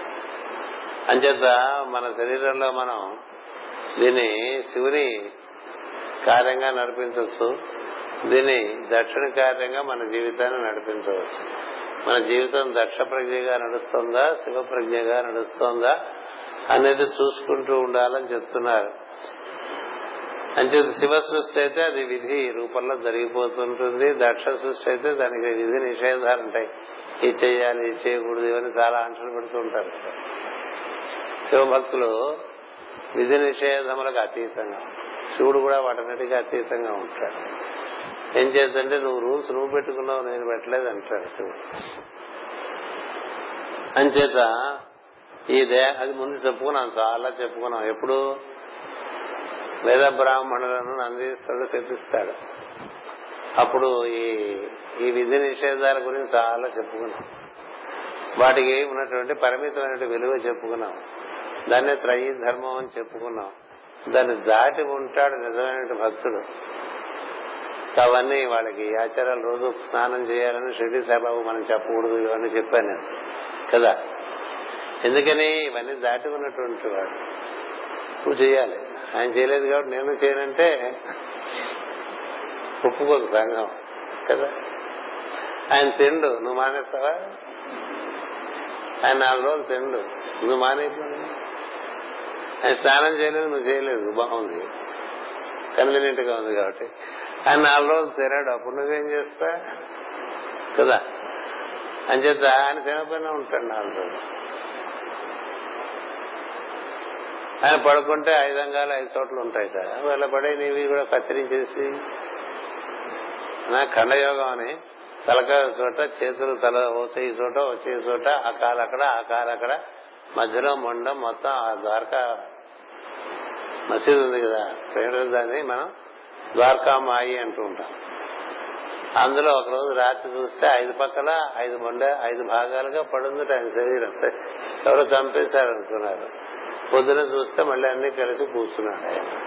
సాయంత్రం ఈ పూలకేంటి కదా. అంటే అలాంటి వాడు ఇప్పుడు దక్షుడు రూల్స్ అని పెట్టాడు అనుకోండి ఇప్పుడు దక్షుడు రూల్స్ అలాంటి వాళ్ళకి వర్తించదు కదా. అక్కలకోటి మహారాజు గజానన్ మహారాజు ఇట్లా సిద్ధులు ఉంటారు. వారందరికీ ఇవన్నీ వర్తించవు. వర్తించిన మన రూల్స్ వాళ్ళకి అప్లై చేయదు శివుడు అలా పాటించలేదని దక్షుడు కోపం. తను పెట్టిన రూల్స్ శివుడు లొంగలేదని. అది కదా అక్కడ కథ బాధ. అని బాధల్లో అక్కడే వచ్చింది. అంచేత వేదములను విధి నిషేధములైన కర్మలు అనుసరి వేదములు విధి నిషేధములైన కర్మలను అనుసరించను. శివునిది వేదములకు అతీతమైన వేద మార్గం శివునిది వేదములకు అతీతమైన వేద వేద మార్గము శివుని వేదములు అనుసరించడం శివుని వేదములు అనుసరించడం మనం వేదాలను అనుసరిస్తాం. శివుడు వేదాలు అనుసరించలేదంటే ఎట్లా? కదా? శివుని వేదములు అనుసరించును. వేదములను విధి నిషేధములైన కర్మలు అనుసరించును. వారిని సంసారబద్ధులైన జీవులు అనుసరించరు. ఈ సంబంధమును తెగగొట్టనిదే శివునితో సంబంధం ఏర్పడదు. ఇప్పుడు శివ సంబంధంగా ప్రార్థన చేసుకుంటున్నాడు అనుకోండి స్నానం చేసావా అని అడగక్కల అదే సివివి గారు ఇచ్చింది. నేను నీకు బ్రహ్మంతో అనుసంధానం అని పెట్టానురా. నువ్వు స్నానం చేయాలా? వీపుది బట్టి పెట్టుకోవాలా? త్రిపుడరాలు పెట్టుకోవాలి? ఇవన్నీ అడగబోకండి రా అని చెప్పారు. కూర్చో. నీలో శివుడు ఉన్నాడు. నీలో బ్రహ్మముగా ఉన్నాడు. కదా? అతనితో నువ్వు నేను నిన్ను అనుసంధానం చేస్తా. నువ్వు కూర్చుంటావో పడుకుంటావో వంగుంటావో ఏం చేస్తావో నాకు అనవసరం. నేను వంగుని చేయిస్తా నేను కూర్చుని చేయిస్తా నేను పడుకుని చేయిస్తా అంటే అవే నాకు సంబంధం లేదు. నువ్వు సివివి అనుకో మిగతా అంతా అది ఎందుకని? ఇది విధానం. ఇవన్నీ రూల్స్ అన్ని పెట్టేసి పొద్దున్నే తలంటి పోసుకొని కొత్త బట్టలు వేసుకుంటే గానీ అసలు దీపం ముట్టుకోకూడదు అన్నాం అనుకోండి వాటికే అయిపోతుంది మన టైం అంటారు అంతేగా? ఇది దీపారాధన ముందు పెట్టిన రోజు ముందు రోజు రోజు పెట్టిన పువ్వులను తీసి అవన్నీ శుభ్రం చేసి అక్కడ అక్షతలు తీసేసి మళ్ళీ పూలు చేసుకుని వారి దండ కట్టి వేసి ఈ ఒత్తులు ఎక్కించుకుని నూనె పోసుకుని దాంట్లో దీపం పెట్టి తీరా ప్రార్థన చేసేదానికి మనం అసలే మనకి నీరసం వచ్చేస్తుంది కదా. నువ్వు సరాసరి శివుని పెట్టుకుతో సంబంధం పెట్టుకున్న వాడికి ఇవన్నీ ఎక్కలేదు అంటున్నారు. తేడా ఉందా? మరి ఇవన్నీ ఎవరికి? ఇవన్నీ ఇటు పక్క చాలా బాగా అన్ని నిర్వర్తించుకుందాం అనుకునేటువంటి వాళ్ళకి. అంచేత ఆ దక్షిణ అది దక్షిణ. ఈ సంబంధమును తెగకొట్టనిదే శివునితో సంబంధం ఏర్పడదు. ఈ రూల్స్ రెగ్యులేషన్స్ అనే ఉండిపోయాం అనుకోండి ఎంతసేపు అందుకనే మనకి గురు పూజలో మొత్తం కొత్తలో బోర్డు పెట్టేవారు. నియమములే కాని నిబంధనలు లేవు ఏమి నియమం అంటే ప్రార్థన చేయడం అందరిలో ఉండేటువంటి ఈశ్వరుని దర్శనం చేయటం నియమం. వీళ్ళంత వరకు ఎదుటి వాళ్ళకి చేయటం నియమం. చేయించుకోవటం కాదు. గురు పూజలకి వెళ్ళి చేయించుకోవటం అపర అపచారం. గురు పూజలకు వెళ్తే చేయాలి. ఇంకోటికి ఏదైనా చేసేట్టుగా వెళ్ళాలి. ప్రార్థన చెయ్యాలి. అందరిలో ఉండేటువంటి ఈశ్వరుని దర్శనం చెయ్యాలి. ఈ మూడు చేయడానికి గురు పూజలకు వెళ్ళాలి నియమములు ఇంకెంతకన్నా ఏం లేదు. నువ్వు చొక్కా వేసుకున్నావా తీసేసావా? ప్రార్థనకు చొక్కా ఉండాలా అక్కర్లేదా? కింద కూర్చోవాలా కుర్చీలో కూర్చోవచ్చా? నిద్ర పడుకుని చేసుకోవచ్చా? ఇంకా ఏం లేదు. ఇది తమాషా ఇది గురుతత్వానికిను ఇతర మార్గాలకు ఉండేటువంటి తేడా గురుతత్వంలో సరాసరి మొత్తం సృష్టికి మూలమైనటువంటి వాడితో ముడిపట్టడానికి ఏ నిబంధనలు లేవు. నువ్వు సృష్టిలో ఏదైనా కార్యక్రమం చేయాలంటే నిబంధనలు కావాలి. ఇప్పుడు ఫ్యాన్ ఇట్లా తిరగాలంటే కొన్ని పద్ధతులు ఉన్నాయి. ఎలా పెడితేనే తిరుగుతుంది. ఆ లైట్ వెలగాలంటే అలా దానికి ఎలా కనెక్షన్ ఇస్తేనే తిరుగుతుంది. కదా? శివునితో సంబంధానికి లైట్ ఉండక్కర్లేదు ఫ్యాన్ ఉండదు దీపం పెట్టకపోతే శివుడు కాదండ కాదంటాడా? అగరత్తి పెంచకపోతే కాదంటాడా? పువ్వు పెట్టకపోతే ఎక్కడ లేదవి. ఎందుకు పెడతామంటే మన ఇంద్రియములన్నీ కేంద్రీకృతం అవుతాని పువ్వు స్పర్శకి అగరత్తు మన ముక్కుకే. దీపం మన కంటికి స్తోత్రం మన చెవులకు మన నాలుకకు. అయిపోయింది ఐదు ఇంద్రియాలు. అట్లా ఏర్పాటు చేశారు. కానీ వీటిలోనే ఇరుక్కుపోయి అసలు విషయం వదిలేస్తూ స్తోత్రం చేస్తూ కృష్ణా స్తోత్రం. స్తోత్రం చేస్తున్నావు గాని ఎంత కృష్ణుడు నిలబడ్డాడు? నీ భారభాగమందు లేక నీ మనసునందు? ముఖ్యంగా. అంచేత ఏది ఏది ఎప్పుడు ఎక్కడ అవసరమో తెలియాలి. అందుకే మన పెద్దలు చెప్పారు పిల్లికి బిచ్చానికి ఒకే మంత్రం కోరారు ఏది ఎప్పుడు అవసరం తెలియాలి అంచేత ఇప్పుడు సిబివి గారు శివతత్వం. ఆయన ఇచ్చిన మార్గం కూడా అదే మార్గం. ఏమి లేదురా కూర్చోరా అని నేర్చుకుంటారా అంచేత నీకు నిరహంకారమైన మార్గం ఒకటి ఉన్నది ఇదే జీవితంలో. అహంకార పూరితమైన మార్గం ఒకటి ఉన్నది ఇదే జీవితంలో.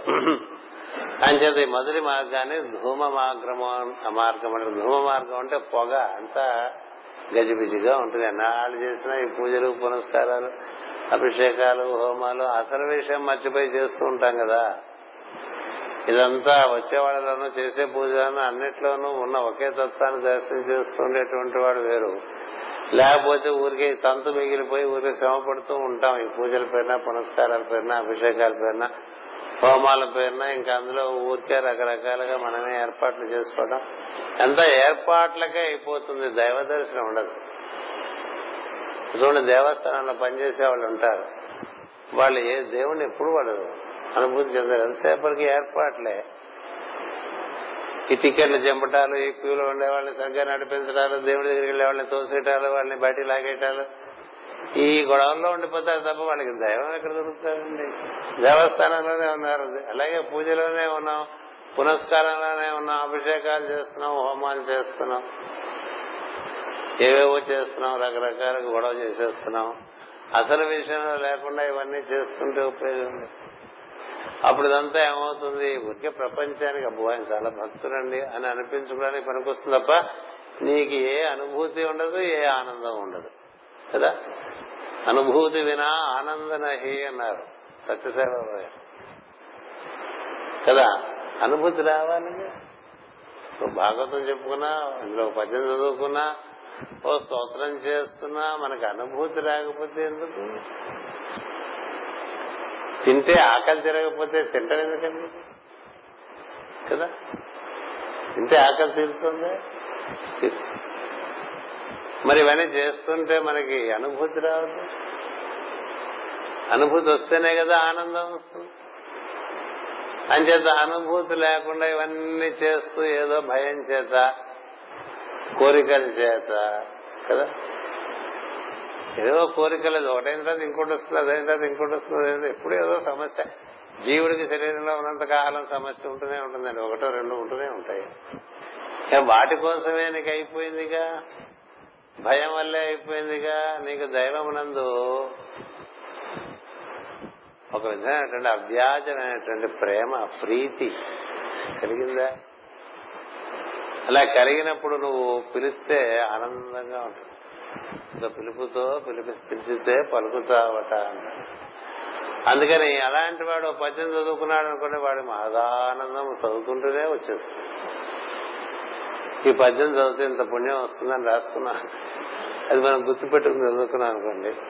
మోక్షంబు అరచేతిదై ఉండంటాడు కదా. మోక్షం అరచేతిలో ఉంటుందని పద్యం చదివితే రాదు మోక్షం. ఏడు మోక్షం నువ్వు ఆనంద స్థితిలో ఉన్నప్పుడు నీకు ఏది ఏ బంధాన్ని ఉండదు. ఇది మోక్ష స్థితి. అంచేత సంసారబద్ధమైన జీవులు అనుసరించరు. ఈ సంబంధం తెగగొట్టనిదే శివునితో సంబంధం ఏర్పడదు. శివ సంబంధం చాలా ముఖ్యం. మిగతా అన్ని కూడా నీ ఓపిక కొద్దీ ఏర్పాటు చేసుకో. ప్రార్థన ముఖ్యం. ప్రార్థనాలయం కన్నా అని చెప్పారు కదా. మాస్ గారు చాలాసార్లు చెప్తూ ఉండారు వెంకటేశ్వర ప్రార్థనా మందిరం అని యూనివర్సిటీలో ప్రార్థనా మందిరం కట్టారు. కదా? ఆ ప్రార్థనా మందిరాన్ని ఓపెన్ చేయడానికి వైస్ ఛాన్సలర్ గారిని పిలిస్తే అప్పుడు ఒక చాలా సంస్కారవంతమైనటువంటి ఒక తమిళ అయ్యంగారు అక్కడ వైస్ ఛాన్సలర్గా ఉండేవారు. ఆయన వచ్చి ఉపన్యాసంలో చెప్పారు ప్రార్థనాలయం కన్నా ప్రార్థన ముఖ్యం అని చెప్పారు. ప్రార్థనాలయం ఉన్నది కాబట్టి ఇప్పుడు ప్రార్థన చేయకుండా ప్రార్థనాలయం ఉంటే అది ఏమీ బాగుండదని చెప్తారు కదా? మనం ప్రేయర్ హాల్ కట్టుకున్నాం ప్రేయర్ చేయట్లేదు అంటే ఇక ప్రేయర్ హాల్ ఎందుకండి? ప్రేయర్ హాల్ లేకపోతే ఏం ప్రేయర్ చేసుకుంటే? నువ్వే ఒక హాల్ కదా నీ లోపల బోల్డ్ హాల్స్ ఉన్నాయి.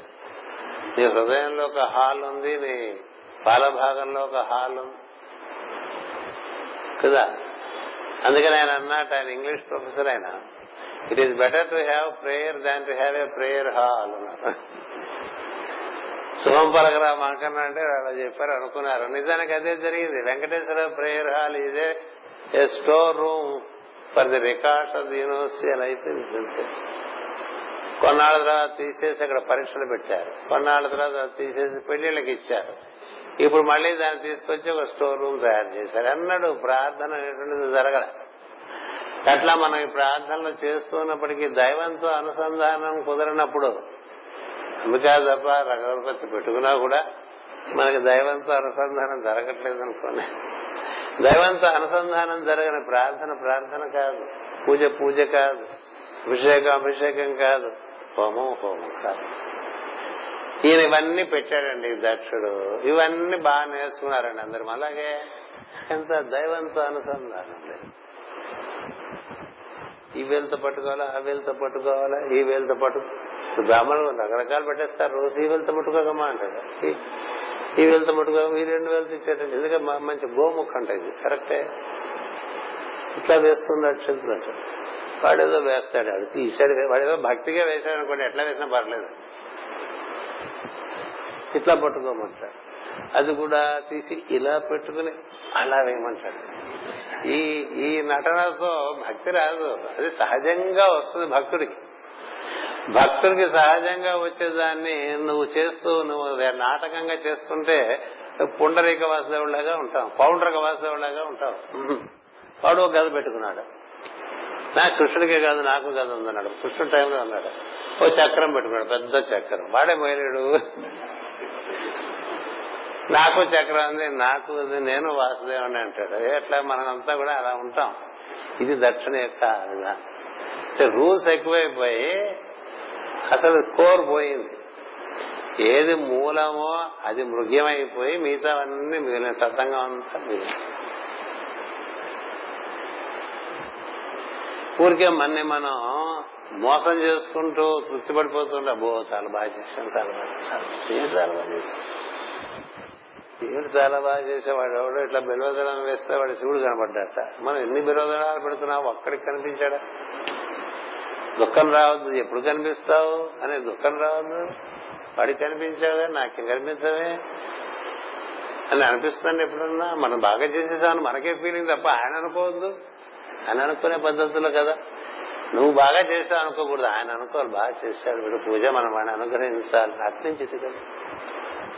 దాచిన చుట్టమా శబరి దాని దయామతి నేరినావు. నీ దాసుని దాసుడా గుహుడు రావక దాస్యమ సంగినావు నే చేసిన పాపమా వినుతు చేసిన కావు కావమయ్యా నీ దాసులలో నేనొకడ భద్రగిరి దాశరథి కరుణామయోనిధి అని పాడాడంటే ఎంత బాధపడుతూ పాడాడండి రామదాసు? మనం దానికి ఏదో ఒక సంగీతం కీర్తన పెట్టేసి బాగా పాడేశాం అనుకుని ఫీల్ అయిపోయి పాడితే వస్తుందండి రాదు. అగణిత జన్మకర్మ దురితాంబుధులో బహుదుఃఖ వీచికలు తెగిపడ నిదలేక జగదీధవా నీదు పదభక్తి నావచే తగిలి తరింప గోరితి నాదు భయంబు మాన్పవే తగదని చిత్తమందెడక దాశరథి కరుణ. ఇలా ఉంటాయి పద్యం. ఎడన్నా భక్తి భావంతో చదువుకున్నావా? చదువుకుంటే అసలు ముందు కరుగుతావు. ఇన్ని పద్యాలని భాగవతం నిండా వందల వందల పద్యాలున్నాయి. అది కాక శతకాలు ఉన్నాయి చదువుకుంటే లోపల కరిగిపోతావు. అది కావాలి భగవంతుడికి లోపలే ఉన్నాడు వింటూ ఉంటాడు అన్నీ వింటూ ఉంటాడు. నువ్వు స్టైల్గా చదువుతున్నావా? భక్తిగా చదువుతున్నావా? చాలా బాగా పూజ చేస్తున్నానని చేస్తున్నావా? లేకపోతే నేను నిజంగా నన్ను కోరి చేస్తున్నావా? నీకేవో కావాల్సిన చేస్తున్నావా? నన్ను కోరుకుని చేస్తున్నావా? ఇవన్నీ లోపల నుంచి వాడికి తెలియదా? మన మనసు లోపల ఉండేటువంటి సాక్షిగా ఉన్నాడుగా. అది చెప్తున్నాడు ఇక్కడ. అది గుర్తుపెట్టుకోవాలి. అన్ని రాయలేరు కదండి పుస్తకంలో. ఎన్నని రాస్తారు? అందుకని అది అయితే శివ సంబంధం ఇదైతే దక్ష సంబంధం అంటే ఏది దక్ష సంబంధం అంటే మనం చేసే పూజ పురస్కారాలు అన్ని కూడా దక్ష సంబంధం కాకూడదు శివ సంబంధం. దక్ష సంబంధం అయితే నీలో దేవతలందరూ సహకరించడం మానేస్తూ వస్తారు. తెలుసా? అందుకనే నెమ్మదిగా మనం వస్తాం మేము వెళ్ళిపోతామని చెప్తూ ఉంటారు. నలభై ఏళ్ళకి చెత్తవారం అంటే ఏంటర్థం చెత్తవారం అంటే అర్థం ఏంటంటే నాలుగో పళ్ళకు రాగానే కన్ను కనపడదు. ఎందుకని సరిగ్గా చూడలేదు నువ్వు దాంతో? ఆరో పడి రాగానే చెవు వినపడదు. ఏడో పడి రాగానే ముక్కు వాసన తెలియదు. ఇంకా పైన అర్ధపడి డెబ్బై ఐదుకి నాలుగు రుచి తెలియదు. ఏమైపోయారు వీళ్ళంతా దేవతలు? వాళ్ళు ఉన్నప్పుడు నువ్వు అశ్రద్ధ చేశావు కాబట్టి వాళ్ళు నీకు చెప్పకుండా వెళ్ళిపోతారు? ఇంట్లో గెస్ట్ వస్తే మనం అశ్రద్ధ చేసాం అనుకోండి వాడు చెప్పి వెళ్ళాలి లేకపోతే వస్తేనే గుర్తించలేరు వాడు చెప్పి వెళ్తాడా? చెప్పకుండా వెళ్ళిపోతారు. కదా? అంచేత ఒక్కొక్కళ్ళు ఒక్కొక్కళ్ళు ఒక్కొక్కళ్ళు అర్లియర్ ది బెటర్ అని నిష్క్రమిస్తూ ఉంటారు. కదా? దేవతలు. కొంతమందికి ఎనభై ఏళ్ళైనా కడదోడు ఉండదండి. కదా? జుట్టు ఉండదు నలబడదు అదొకటి. కొంతమంది జుట్టు పోతుంది నలబడిపోతూ ఉంటుంది. లేని జుట్టు తెచ్చి అతికించుకుంటూ ఉంటాం ఏవో బాధలు పడుతూ ఉంటాం. ఇవన్నీ దేవతల లోపల సహకరిస్తే ఆ శరీరం ఒక రకంగా ఉంటుంది. చిన్నప్పుడే పళ్ళు ఊడిపోతున్నాయి ఈ రోజుల్లో కదా. అన్యాయం కదా. ద్విజపంక్తి ద్వయోజ్వల అని చదువుకుంటా అమ్మవారిని. అవి వాగ్దేవతలు నీలో చక్కగా ఉంటే పళ్ళు ఊడవట. ఊరికే పళ్ళు ఊడిపోతే ఎట్లాగండి అది కూడా పై దవడ చాలా ముఖ్యమని చెప్పారు. కింద దవడ తినటానికే సపోర్ట్ ఇస్తుంది. మీరు అన్ని గమనిస్తే మీకే కనిపిస్తాయి. ఇప్పుడు ఎక్కడ నవ్వుతాం? బాగా కింద దవడ లేకపోతే వాళ్ళ పశువులు చూడండి కింద దవడతోనే బాగా బాగా మనం కూడా కింద దవడ ఆధారంగా పై దవడతో నవ్వులుతాం. కానీ పడికేప్పుడంతా నాలుక అంగటి పై భాగం కింద భాగంలో ఉండదు. పై భాగంలో అక్కడక్కడక్కడక్కడక్కడ ముట్టుకుంటూ ఉంటుంది అది. మనకి నాలుక చేసే నృత్యం మనం గమనించాం మాట్లాడుతున్నప్పుడు మన మాట్లాడిందే మనం విడిపోతాం కదా? ఆ కచ్చట తప్ప అనేటువంటిది ఐదు వర్గాల్లో కా అంటే ఎక్కడ తగులుతుంది నాలుక? చాలా లోపల. చా అంటే మధ్యస్థం. తా అంటే చూగుల దగ్గర. తా పా అంటే తా అంటే పంట దగ్గర. పా అంటే పెదవుల దగ్గర.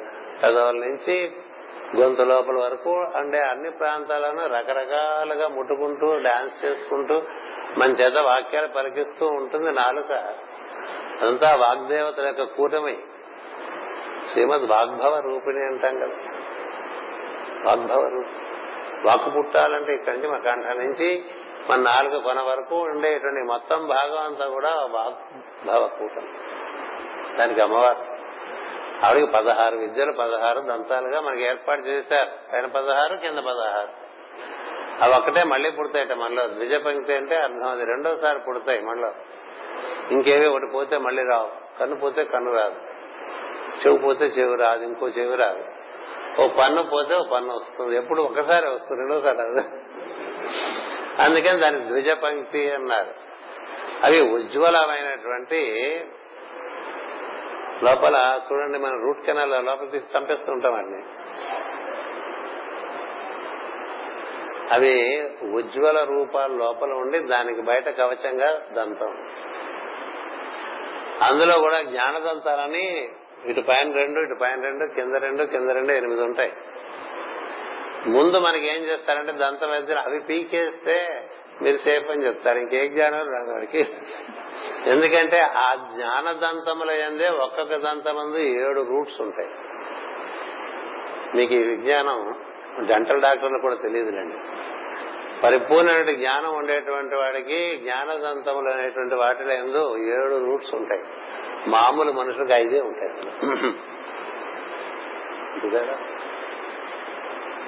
ఐదే ఉంటాయి. ఎక్కడో కొండకసో ఏడు ఉంటాయి. అంటే వాడు జ్ఞానం ఏమి ఉండాలన్న మరి వాటిని కవర్ వాటి కవర్స్ కింద ఇవి పెట్టారు మనకి. క్యాప్స్ పెట్టినట్టు. కదా అలాంటి దంతములు ఎందుకు ఊడిపోవాలి? ఇదివరకు అంత ఈజీగా దంతాలు ఊడిపోయేవి కాదు. కదా? ఇప్పుడు అందరివి కట్టుడే కదా దంతాలు. అందులో పై దవడ పై దవడ చాలా ముఖ్యం. ఎందుకంటే మొత్తం ఉచ్చారణ అంతా కూడా పై దవడ ప్రకారమే ఉంటుంది. కింద దవడతో ఉచ్చారణ ఉండదు అంతా అయిపోయిందో నాలుక రెస్ట్ తీసుకోవడానికి కింద దవడ. అది కూడా సంస్కారవంతులైన జీవుడైతే వాడు విశ్రాంతి తీసుకుంటున్నప్పుడు వాడు నాలుక పై దవడకే పై అంగిటికే అంచి ఉంటుంది. కింద దవడ మీద వేళ్ళాడుతూ ఉండదు పశువులాగా. కొంతమంది నాలుక కింద దవడ మీద రెస్ట్ తీసుకుంటుంటుంది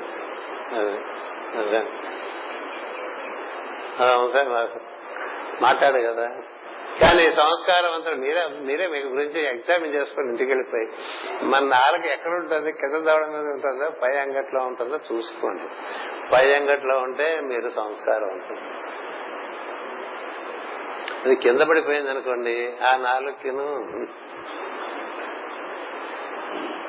ఈ పశువులకు ఉన్న తినటానికే పనికి వస్తుంది ఇంకెందుకు పనికిరా ఇంతమందికి ఎంత పని ఎందుకు చెప్తున్నా అంటే మనలో దేవతలు అన్ని దేవత అందరినీ అలా కళ్ళు మూసుకుని దర్శనం చేసుకుంటూ కూర్చోవచ్చు తెలుసా?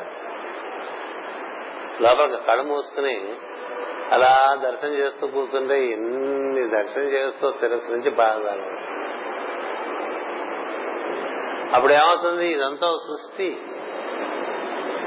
ఆ సృష్టిలో శివుడున్నాడు శక్తి ఉన్నది నువ్వు వాళ్ళ యొక్క కుమారుడుగా ఉన్నావు వాళ్ళ అంశ. ఇలా భావం చేస్తున్నావు అనుకో ఆ కథ మీరు అదంతా ఏం మనం పట్టించుకోకుండా మనం ఎట్లా పడితే గడ్డగోలుగా వాడేసామనుకోండి శరీరం. అది దక్షుడు సృష్టి అవుతుంది.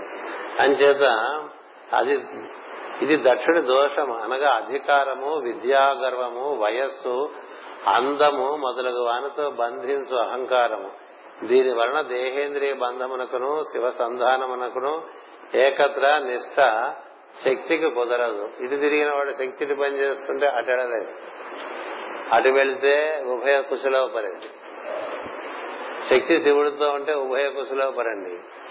శక్తి శివుడితో ఉండకుండా ఈ మనస్సు ఇంద్రియముల శరీరం ద్వారా భోగపరమైన జీవితంలోనే విడిపోయింది అనుకోండి భోగమైన జీవితము ఇంద్రియాల ద్వారా పొందవచ్చు. దేవతలు అదే ఇస్తారు. వాళ్ళు భోగలోకంలో ఉంటారు దేవతలందరూ కూడా.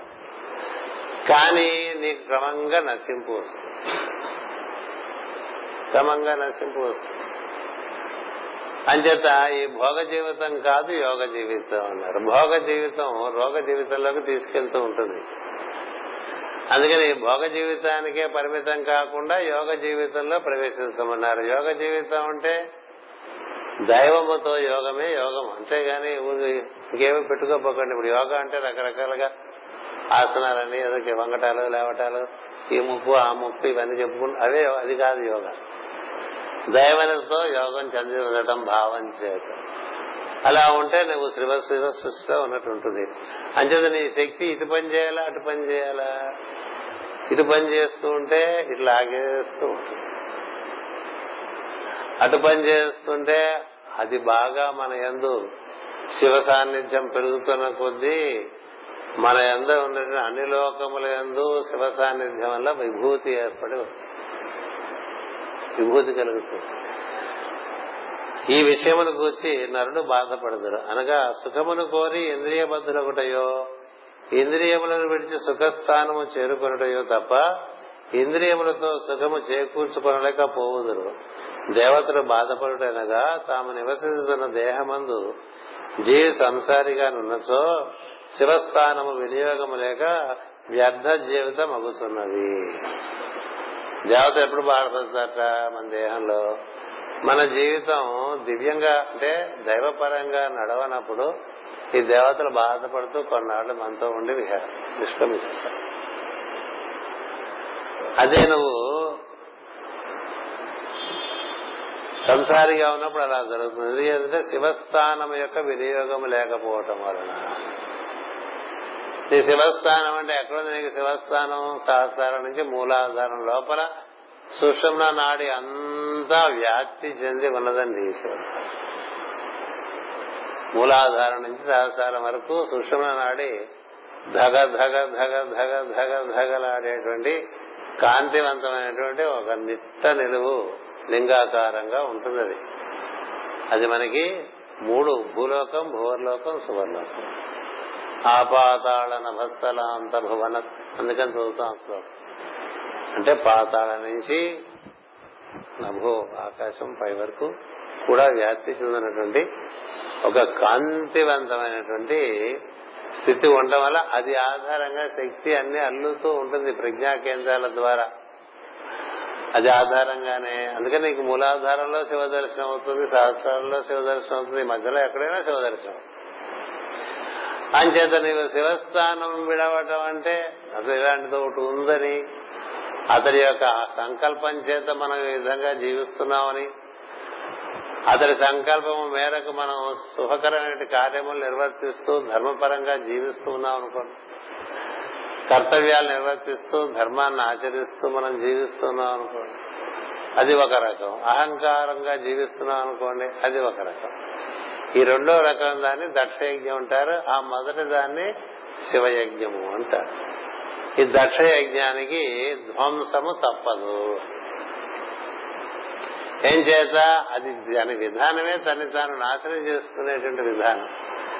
అంచేత ఈ విధముగా సతీదేవి యోగాగ్నిలో దేహము దగ్ధము చేసినప్పుడు నరులను దేవతలను కూడా దుఃఖి నరులు దేవతలు కూడా దుఃఖించినట సంసార మోక్ష సామరస్యము లేదని చమత్కారముగా చెప్పుట.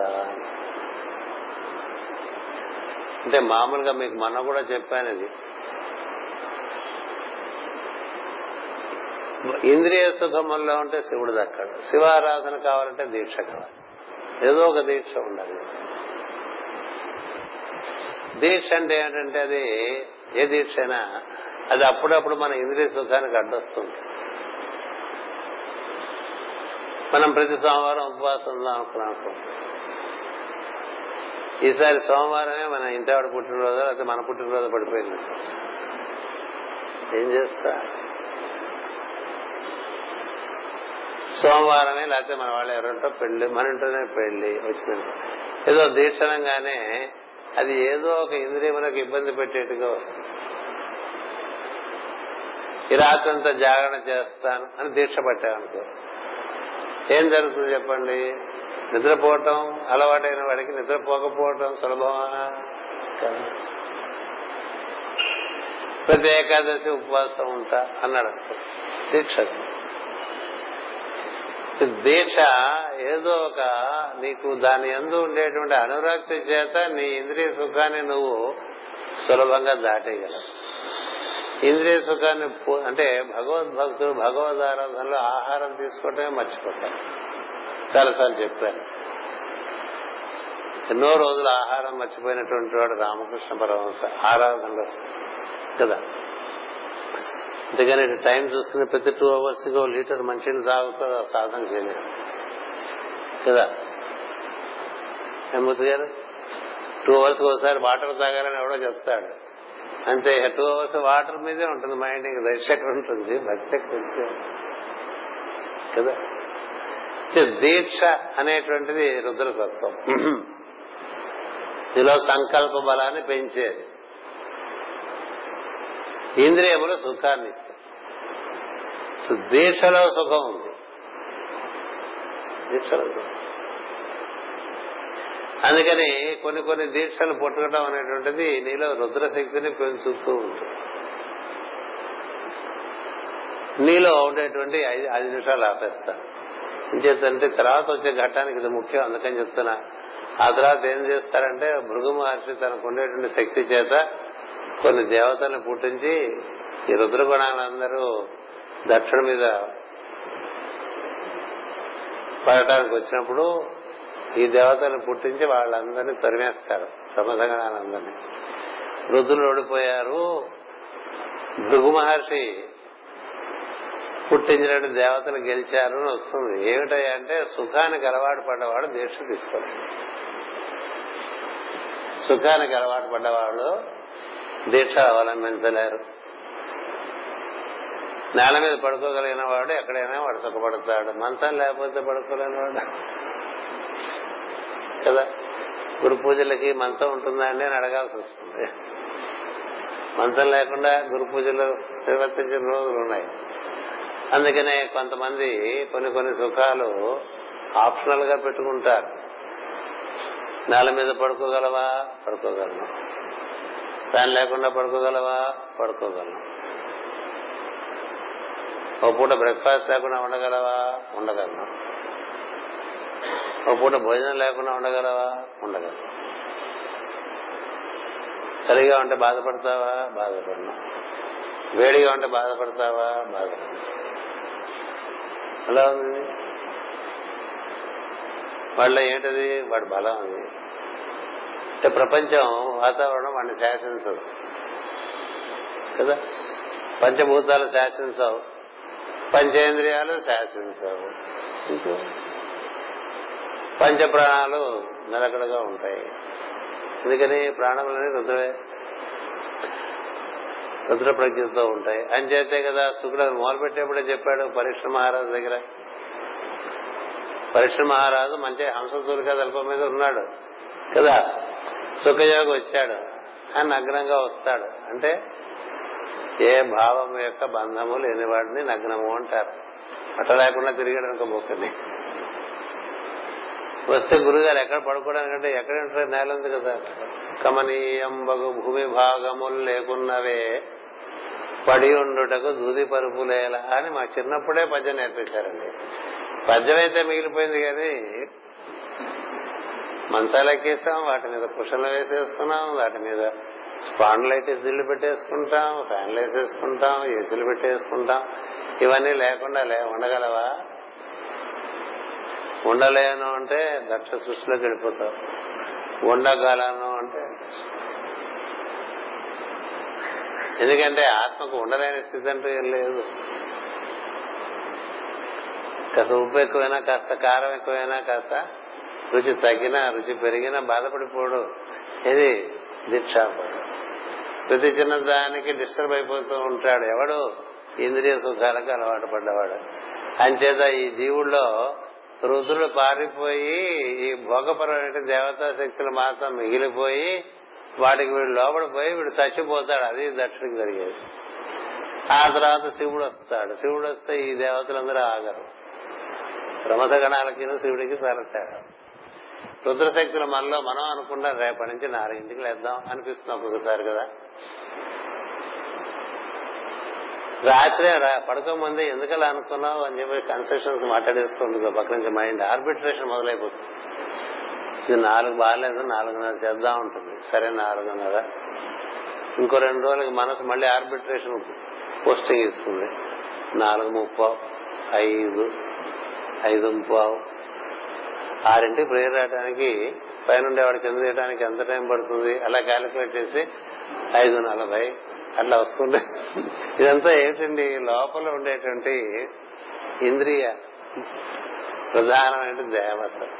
వాళ్ళు శరీర సుఖాన్ని చూపిస్తూ ఉంటారు. దీక్ష తగ్గిపోతుంది బాగా దీక్షలో ఉండేవాడు ఎట్లా ఉంటాడండి? వాడు మూడు గంటలు లేచిపోతాడు.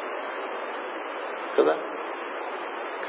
అంచేత ఈ రుద్రశక్తులకి అంటే ప్రమద గణాలకి దేవతలకి ఒక పోరాటం జరుగుతుంది.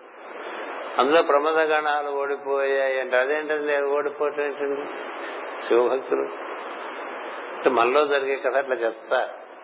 మనలో శివుడు దిగొచ్చాడు అనుకోండి ఎవ్రీథింగ్ ఫాల్స్ ఇంటూ ఆర్డర్ నీ అహంకారం అన్ని everything has to fall into order ఇది కథ. ఇది ఈ కథలన్నీ కూడా లోపల జరిగేటువంటి కథలు. అలా అవగాహన చేసుకుని చక్కగా మనతో ఉండేటువంటి శివుడో విష్ణువో పేరు ఏదైనా పెట్టుకోండి. శివుడవో భవుడవో ఇది పాడాడు కదా. నువ్వు ఏమన్నా అనుకో. నువ్వేం పేరు పెట్టుకుంటే నీకు ఆ పేరు. దానికి పేరు లేదు దానికి రూపము లేదు అది అంతటా వ్యాప్తి చెంది ఉంటుంది అది సర్వశక్తిమంతం దానికి తెలియంది ఏం లేదు. దానికి మూడు గుణాలు ఉన్నాయి. అది సర్వవ్యాపి. అంతటా వ్యాప్తి చెందింది సర్వజ్ఞ సర్వము తెలిసి ఉంటుంది. సర్వశక్తి సర్వము ఇదేని దాని దాటి లేదు. అలాంటి తత్వం ఒకటి అంతటా వ్యాప్తి చెంది ఉన్నది. దానికి నీవేం పేరు పెట్టుకున్నా దానికి సంబంధం లేదు. అదని తెలిస్తే నీకు. అదని తెలియకుండా ఎన్ని పేర్లు పెట్టుకున్నా వ్యర్థం దాన్ని విష్ణువను నారాయణను శివుడను ఇంకో పేరు పెట్టుకో హనుమంతుడను రాముడను కృష్ణుడను క్రైస్తను అల్లాను ఏమన్నాను? అదని తెలియాలి. ఏది? సర్వవ్యాపకము సర్వజ్ఞము సర్వశక్తిమంతము ఆయన తత్వం. అలాంటి తత్వంతో మనం ముడిపడి ఉండటానికే ఎక్కువ మనం కృషి చేస్తున్నాం.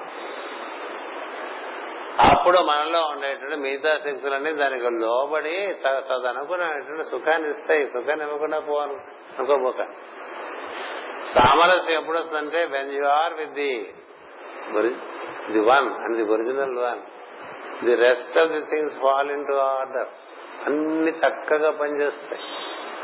ఇందువల్ల సృష్టి వాడి వల్ల నడుస్తున్నాయి. దక్షుడు వల్ల నడవట్లే. సృష్టిని నడిపిస్తోంది. వాడు దక్షుడు కాదు. వీడు ఎక్స్ట్రా వచ్చాడు. వాడి పనప్ప చెప్తే వాడే అంతా అనుకున్నాడు. వాడు వాడు అంతా కాదని తెలియజేయాలి కదా వాడికి. నువ్వు కొంతేరా అని తెలియజేయదు ఎవరు అహంకరించినా అంతే వాడి కదా. దక్షుడు కదా అయిపోతుంది. అది చెప్పడానికి మనం ఇంకా ఇంకో తరగతి ఉందిలేండి చెప్పుకుంటూ పోతూ ఉంటాం. ఆ తర్వాత కొంచెం మళ్ళీ విరామం వస్తుంది మీకు. నేను క్యాంప్ వెళ్తూ ఉంటాను. అంచేత కొద్దిగా ముందే చెప్పేస్తున్నావు రాబోయే కదా. ఆ విధంగా ఈ శివపరమైనటువంటి దీక్షాపరమైనటువంటి నీలో ఉండేటువంటి ప్రజ్ఞలకేను నీలో సుఖం కోరుకునేటువంటి ప్రజ్ఞలకి మధ్య చిన్న ఘర్షణ ఎప్పుడు ఉంటుంది ఘర్షణ నువ్వు దేనికి విలువిస్తే దాని ప్రకారం రెండోది తగ్గి నువ్వే. యు ఆర్ ది పర్సన్ ఇవాళ గురువారం నేనే ముట్టుకోను. అనుకున్నారు అనుకోండి చాలా మంది గురువారం. అనుకున్నప్పుడు ఎంత అద్భుతమైనటువంటి విషయం వచ్చినా అంతేగా మనకు చూపించాడు. ఎట్టి పరిస్థితుల్లోనూ ప్రదోష కాలంలో శివ పూజ చేస్తాట రాజుగారు. పరమానంద శిష్యులు కదా. అన్ని అవగుణాలే. అవి అన్ని అవగుణాలే ఆ రాజుకి ఇదొక్కటే మంచి గుణం. కానీ రక్షింపబడ్డాడు. రక్షింపబడ్డాడు. ఏం చేత? దానివల్ల అతనిలో ఆ రుద్రశక్తి బాగా పెరగడం చేత మిగతా వాటన్నిటిని వాటి నుంచి విముక్తి కలిగిస్తుంది. అలా కానప్పుడు పెద్దానికి మనం అడ్జస్ట్మెంట్ చేసుకుంటే ఈ పూట కానీ ఈ పూట కానీ ఈ ఒక్కసారికి తినేద్దరు అంటారు ఇవి ఒకసారి తినేద్దరు ఇవి కొంచెం తినేద్దరు. ఇంకో మాత్ర ఎక్కువ వేసుకోండి అంటే నాలాంటి వాడు. అట్లా కదా పాడైపోతుంది. ఎందుకని? అసలే వీక్ మనకి. రుద్రశక్తి అంత గట్టిగా ఉండదు కదా. రుద్రశక్తి ఉంటే నేను పది కేజీలు తగ్గుతానంటే తగ్గిపోతాను అంతే వాడు ఇంకా ఆగడు. రుద్రశక్తి. కుజుడు. కుజుడు నుంచే వస్తాడు భూమి ద్వారా కుజుడు. తెలుసా? అందుకనే కుజుడు దీక్షకి కుమారస్వామి అందుకన్నారు. ఇది అనుకుంటే ఇంక అదే. తేడాపట్టాను అలా ఉండేది ఉంది. అన్నిటికీ లొంగిపోయి తరిమిడి శుద్ధంలో ఎట్లా ఎట్లా పిసిగితే ఎట్లా అయిపోయేది ఒకటి ఉంటుంది. అది ఉంది. ఈ రెండిట్లో మధ్య సామరస్యం కుదరదు. ఏదో ఒకటి. నీ ఉన్నతి కావాలనుకుంటే నువ్వు శాశ్వతమైనటువంటి లోకాల్లో ఎప్పుడు ఆనందంగా అనుభూతితో ఉందాం అనుకుంటే ఒక మార్గం ఉంది. మాటి మాటికి దుగ్గుతూ తమ్ముతూ కుళ్ళు కుళ్ళు ఏడుస్తూ నానా బాధపడుతూ చచ్చిపోతూ మళ్ళీ పుడుతూ ఉండాలంటే ఒక పద్ధతి ఉంది. ఈ రెండు పద్ధతులు సృష్టి మతంలోనే ఏర్పడిపోయినాయని చెప్పడానికి ఈ స్కందంలో ఈ మనకి దక్ష యజ్ఞాన్ని ఇచ్చారు స్వస్తి ప్రజాభ్య పరిపాలయంతాం న్యాయేన మార్గేణ మహిమహేషా. ఓ బ్రాహ్మణేభ్య శుభమస్తు నిత్యం. లోకా సమస్త సుఖినో భవంతు. లోకా సమస్త సుఖినో భవంతు. లోకా సమస్త సుఖినో భవంతు. ఓం శాంతి శాంతి శాంతి.